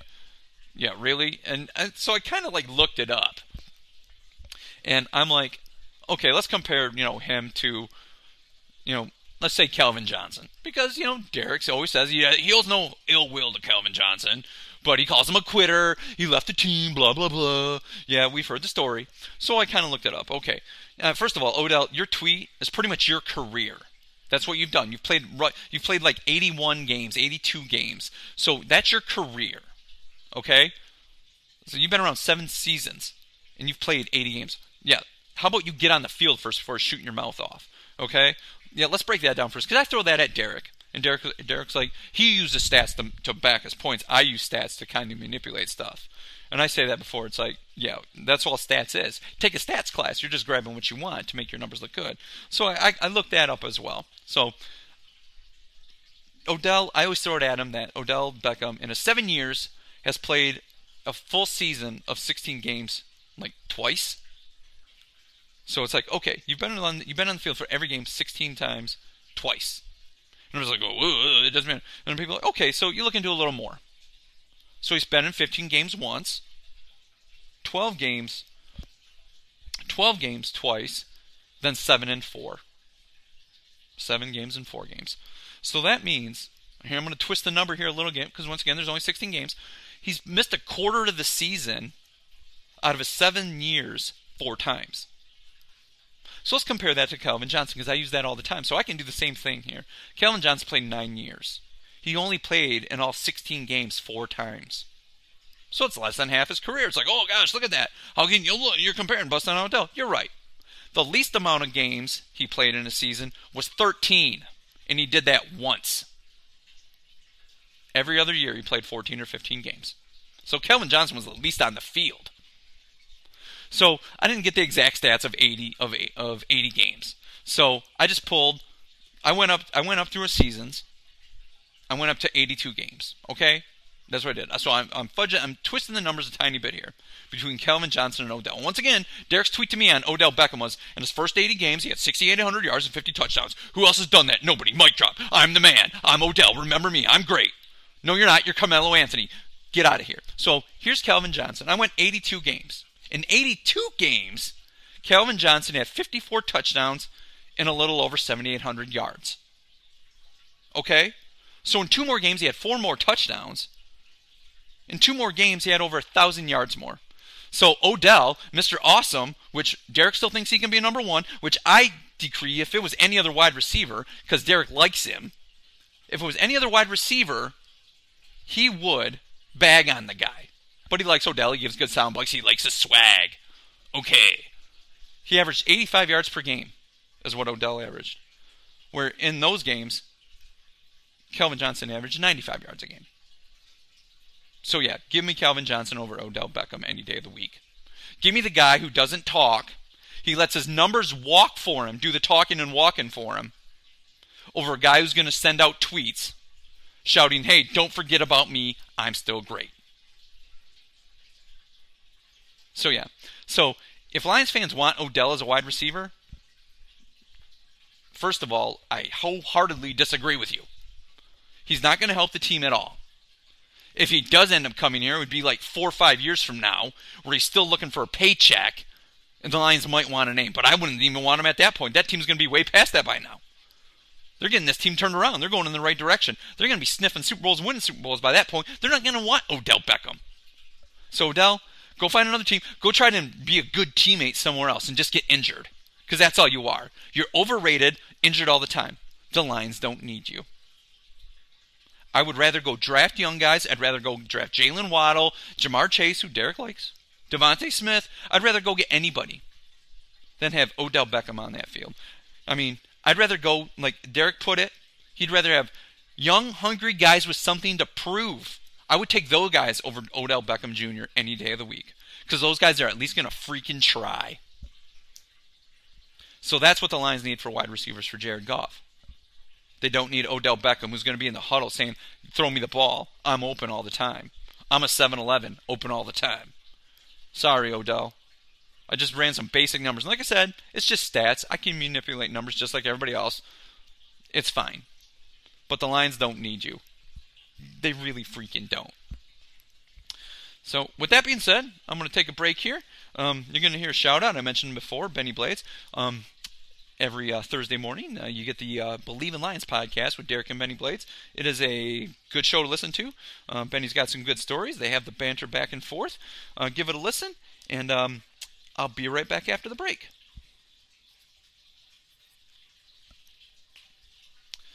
Hi, this is Griff again, coming at you here on a Friday. It's been kind of, sorry about the rant about Odell. Everybody knows how I feel about Odell. But I apologize for that. And it leads me to my next thing, I guess, is when I was talking about that, I used the word great.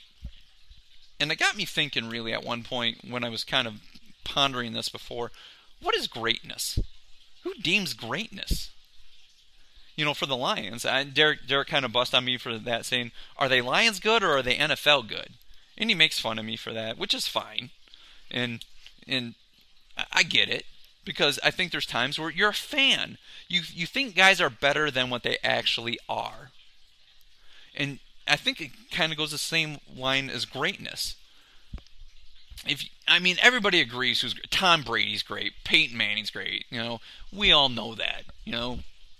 Wide receivers, why, you know, Jerry Rice, you know, Barry Sanders, Emmitt Smith, Walter, we all know that. But I think there's some times it makes you kind of step back and wonder, what's great? How do you rate it? I mean, when I was a kid, Dan Marino was my favorite quarterback. And I think Dan Marino's great. But somebody will throw at me, well, he's never won a Super Bowl. Well, yeah, you're right. I mean, but he did go to one. He lost it to Joe Montana, who, by the way, is great. But does that mean he's not great? I mean, if we were Lions fans, would we not take Dan Marino? In the 80s? Are you kidding me? Compared to Eric Hipple and Rusty Hilger and Joe Ferguson? I mean, of course you're going to want to trot Dan Marino out there. He never won a Super Bowl, but you're going to take it. He was great. Now, it's another thing. Matt Stafford. I know it's like everybody's got the pad stats. And is he great? Is he a Hall of Famer? Do you consider a Hall of Fame? Is that show your greatness? Because there's some people who say, oh, you made the Hall of Fame, oh, it's a popularity. Sometimes it becomes a popularity contest if you were nice to the media. You know, if they like you that way, they're going to vote you in. So I guess ultimately, I mean, if you're in the Hall of Fame, you got to be deemed great, right? That's the creme de la creme, the best of the best. But I still hear people debate it. It's like, oh, they're not great. Matt Stafford never won, you know, has a losing record against winning teams, never won a playoff game. But he's got a crap ton of stats. Is he great? That might be the point where it comes to, he's Lions great. He's a great Lions player. And yes, he went to the Rams, and the Rams think they got a definite, upgrade. And it's funny how after he got traded, all of a sudden ESPN just couldn't stop gushing about him. It's like when he was on Detroit, he was almost like missing. It's like, oh, Matt Stafford's here? Okay, but he's in Detroit. We don't care about him. And then he gets traded, and like NFL Network, 4-Letter Network, all you hear is about how great Matt Stafford is. But us here as Lions, the fans, there were some ready to run him out of town. But guys like me, I think he's great. I mean, is he Hall of Fame great? Yeah, I guess you could debate that. But he's definitely Lions great. And people will yell at me for that. Well, that doesn't make any sense. That's funny. You're downplaying it. Well, it's because I'm a fan of the team. I mean, I'm not comparing him to like that. I'm going to compare him to like other guys that were on the Lions. Like I said, he was the last great quarterback since who? Greg Landry? I think that was the last good Lions quarterback, Greg Landry. And people say, well, Eric Kramer's good. Yeah, but Eric Kramer's like one or two, like a little splash. He was a decent quarterback. He wasn't great. I mean, it brings you to, there's so many guys that you could say. And I love Benny Blades. I think Benny Blades is great. But I'm a fan. I'm a fan of Benny Blades. So my eyes might be colored a little different. Might have that little bit of, Honolulu blue glasses on, where I think Benny Blades is great. Where other people are going to be like, well, are you crazy? He's not Ronnie Lott. Yeah, I know he's not Ronnie Lott, but he's still great. He's Lions great. That's to me, though. Chris Spielman, another one. Love Chris Spielman. Huge fan of Chris Spielman. Favorite middle linebacker when I was a kid. It's funny, like, when me and Derek go back and forth, I always bring up guys like, Mike Singletary or somebody like that. Dick Buckus. I never bring up Chris Spielman, but I love Chris Spielman. Do I think he's great? Yeah, I think Chris Spielman's great. I do. But that's just my opinion. And I'm entitled to it, no matter how I came to it. Is he NFL great? Is he Hall of Fame worthy? I would probably say no. But in my eyes, he is great. So when other people come to me, if Derek thinks Odell Beckham's great, Hall of Famer, so be it. But I can throw you numbers back and say, no, we just differ in opinion. I say it all the time, reasonable minds can differ, and which is fine. If guys aren't that great, if they're not that great, I think they're not that. Kirk Cousins, not that great. But Derek will tell you, well, look at the stats he threw up. Would you rather have Kirk Cousins or Matt Stafford? Tell me which one you'd rather have. If you were not a Lions fan and you were on the outside looking in, who would you rather want? Do you think the Rams were like, hey, Matt Stafford's available, but I hear Kirk Cousins is available also? Who you think they're going to try to get first? I heard Kirk Cousins has been on the table. San Francisco was interested. I mean, maybe other teams are calling. It's not getting nearly as much pub because people are going to take Matt Stafford over Kirk Cousins. Kirk Cousins got a winning record. He's got all these stats, though, and he's got all these touchdowns. Kirk Cousins, I'm sure he's a nice guy. From Holland, Michigan. I'm sure he's a nice guy. Really. But he ain't that great at quarterback. He's not that great. See, I think greatness is just a very trite word, and it's thrown out a lot. Where it's like, oh, he's great. Really? But what's your measure of great? Like I said, is it a Hall of Fame? Or you look at it with a certain level of, you're a fan of a certain team. So, you think he's great or not? There's plenty of people. Joe Namath's in the Hall of Fame. I love Joe Namath. I've never seen the guy take a down on live ever. All I've ever seen is film of this guy. I've seen film of him in the Jets uniform. I've seen film of him, in an Alabama uniform. I think he's great. Talk about a guy with swagger. Talk about a guy with style, panache. That was Joe Namath. Guy guarantees a Super Bowl victory and backs it up. That's swagger. That's greatness. Yeah, at first his team didn't like him. Go watch some stuff, read some stuff. His teammates didn't like him. They said, give him the captaincy, and maybe he'll take it a little more seriously. So they did, and Joe Namath did. Yeah, that guy's great. But I know plenty of people, I've been in plenty of arguments with people that say, he's not even a Hall of Famer. Look at his stats. Look at his stats. More interceptions than touchdowns. And it's just one of those things where, but that's it. I'm looking at it with glasses because I have a fan's eye. And that's just, you want the Lions to get great players. And Derek pokes at me and says, you know what? Just because they're not Hall of Famers, all pros, you think they're not that great and they stink. No. I'm just wise to realize that, we need better players on this team than just Detroit great. We need better players than that. We can have guys that are nice in the community, and I'm fine with that. We can have guys that are good to fans, and I'm fine with that. But the Detroit Lions, to go to the playoffs, make deep runs, and win Super Bowls, they need better players than Detroit great players. And it happens in all sports. It happens with all teams, all fans. I mean, some teams, they're just racked with great players. Tom Brady's a great player, obviously. He went to the Super Bowl with Tampa Bay and went and won it. People can debate, hey, maybe Tampa Bay got some calls and helped him out. But still, he took Tampa Bay. Was Tampa Bay going anywhere with Jameis Winston? Was Jameis Winston even Tampa Bay great? Derek still thinks he's going to be a decent quarterback. I think he sucks. Okay? Talk about an overrated quarterback. But he likes him. He likes style, and maybe he gives good, quotes or whatever. He wasn't even Tampa Bay great. Tom Brady goes down there and wins Super Bowl. The Lions need better players than just Detroit great players. And if everybody's like, no, they just need dogs. They just need hard-working players. They need this. I hate to break it to you. The NFL is an entertainment business. They want teams out there on Monday night, on Sunday night, Teams with name players. They want, if you're crappy, how do the Giants get a Monday night, two Monday night games every year? How do the Dallas Cowboys? Why? Because they are big market teams. Teams love to watch those guys, and they got big fan bases. So for Detroit to do that, they need great players. If you want to see them on those games, I know I checked the schedule for their primetime games, and every Lions fan out there is just as disappointed as I am when they only get their Thanksgiving Day game. Every other game Sunday at 1 o'clock. Unless they're on the West Coast one time, then they play at 4 o'clock, which is sucks. Those 4 o'clock starts, I hate them. So they need great players. They need better players than Detroit great. Like I said, Matt Stafford threw up a bunch of stats, but he was Detroit great. Half the fans were ready to run that guy out on a rail. Other ones, me and Derek backed him. So they need great players, either doing it through the draft. They're not getting. And Chris Spielman kind of hinted they weren't going out looking this year to make big free agent spending, big splashes. Year two, they're going to start building this team through the draft. They got to get rid of some of the dead weight that the old regime, Matt, Pat, and Bob Quinn left here. But they know talent. And they're going to start bringing in some great players, and they're going to bring in guys that are better than Detroit great. Why? Because those guys on that team have been in the league in a while, and they know greatness. I'm going to say that right now, they know greatness.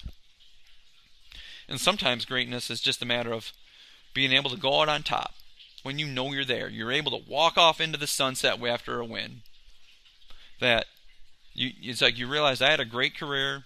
I know who I am. I'm set. I'm okay. I want to be able to get up on Monday and walk around, not need, 5 knee replacements, stuff like that. Sometimes greatness is just knowing that, and that's what it is, and that's why it's just great to be a fan, because we're not the ones out there putting our lives on the line, and we can rip guys like Barry Sanders and Calvin Johnson for quitting on their teams. They quit. But you've left jobs, and I'm guaranteeing people have, me and you have left jobs, and nobody's ever called us quitters. They just got tired of doing it because the money wasn't worth it to them anymore. But we have fans' eyes, so that's what the difference is. So, as always, kind of going out on top is the big thing. So that's what everybody wants. And when people go out on top, people say, oh, they're great. Look how great he is. So, well, that's all I got for today. And speaking of going out on top, I just want to say to everybody that this is going to be my last regular show. I appreciate you guys all listening and letting me come into your minds and listen, giving you my opinion. Because that's all it is. And it's my opinion. You have your opinion. I've debated with some people on Twitter. But, I think it's just the end of my run. So, I'm sure Derek's still going to bring you the Detroit Kool-Aid, bring you the content that you're looking for. He's still going to be doing his all of his scouting, bringing you guys, all the information. That's fine. I'm sure, he'll have it all broken down, and he'll know everything about every guy out there, ready for the draft, him being the GM and all. So, once again, I do appreciate your time. And as always, drink it in, man.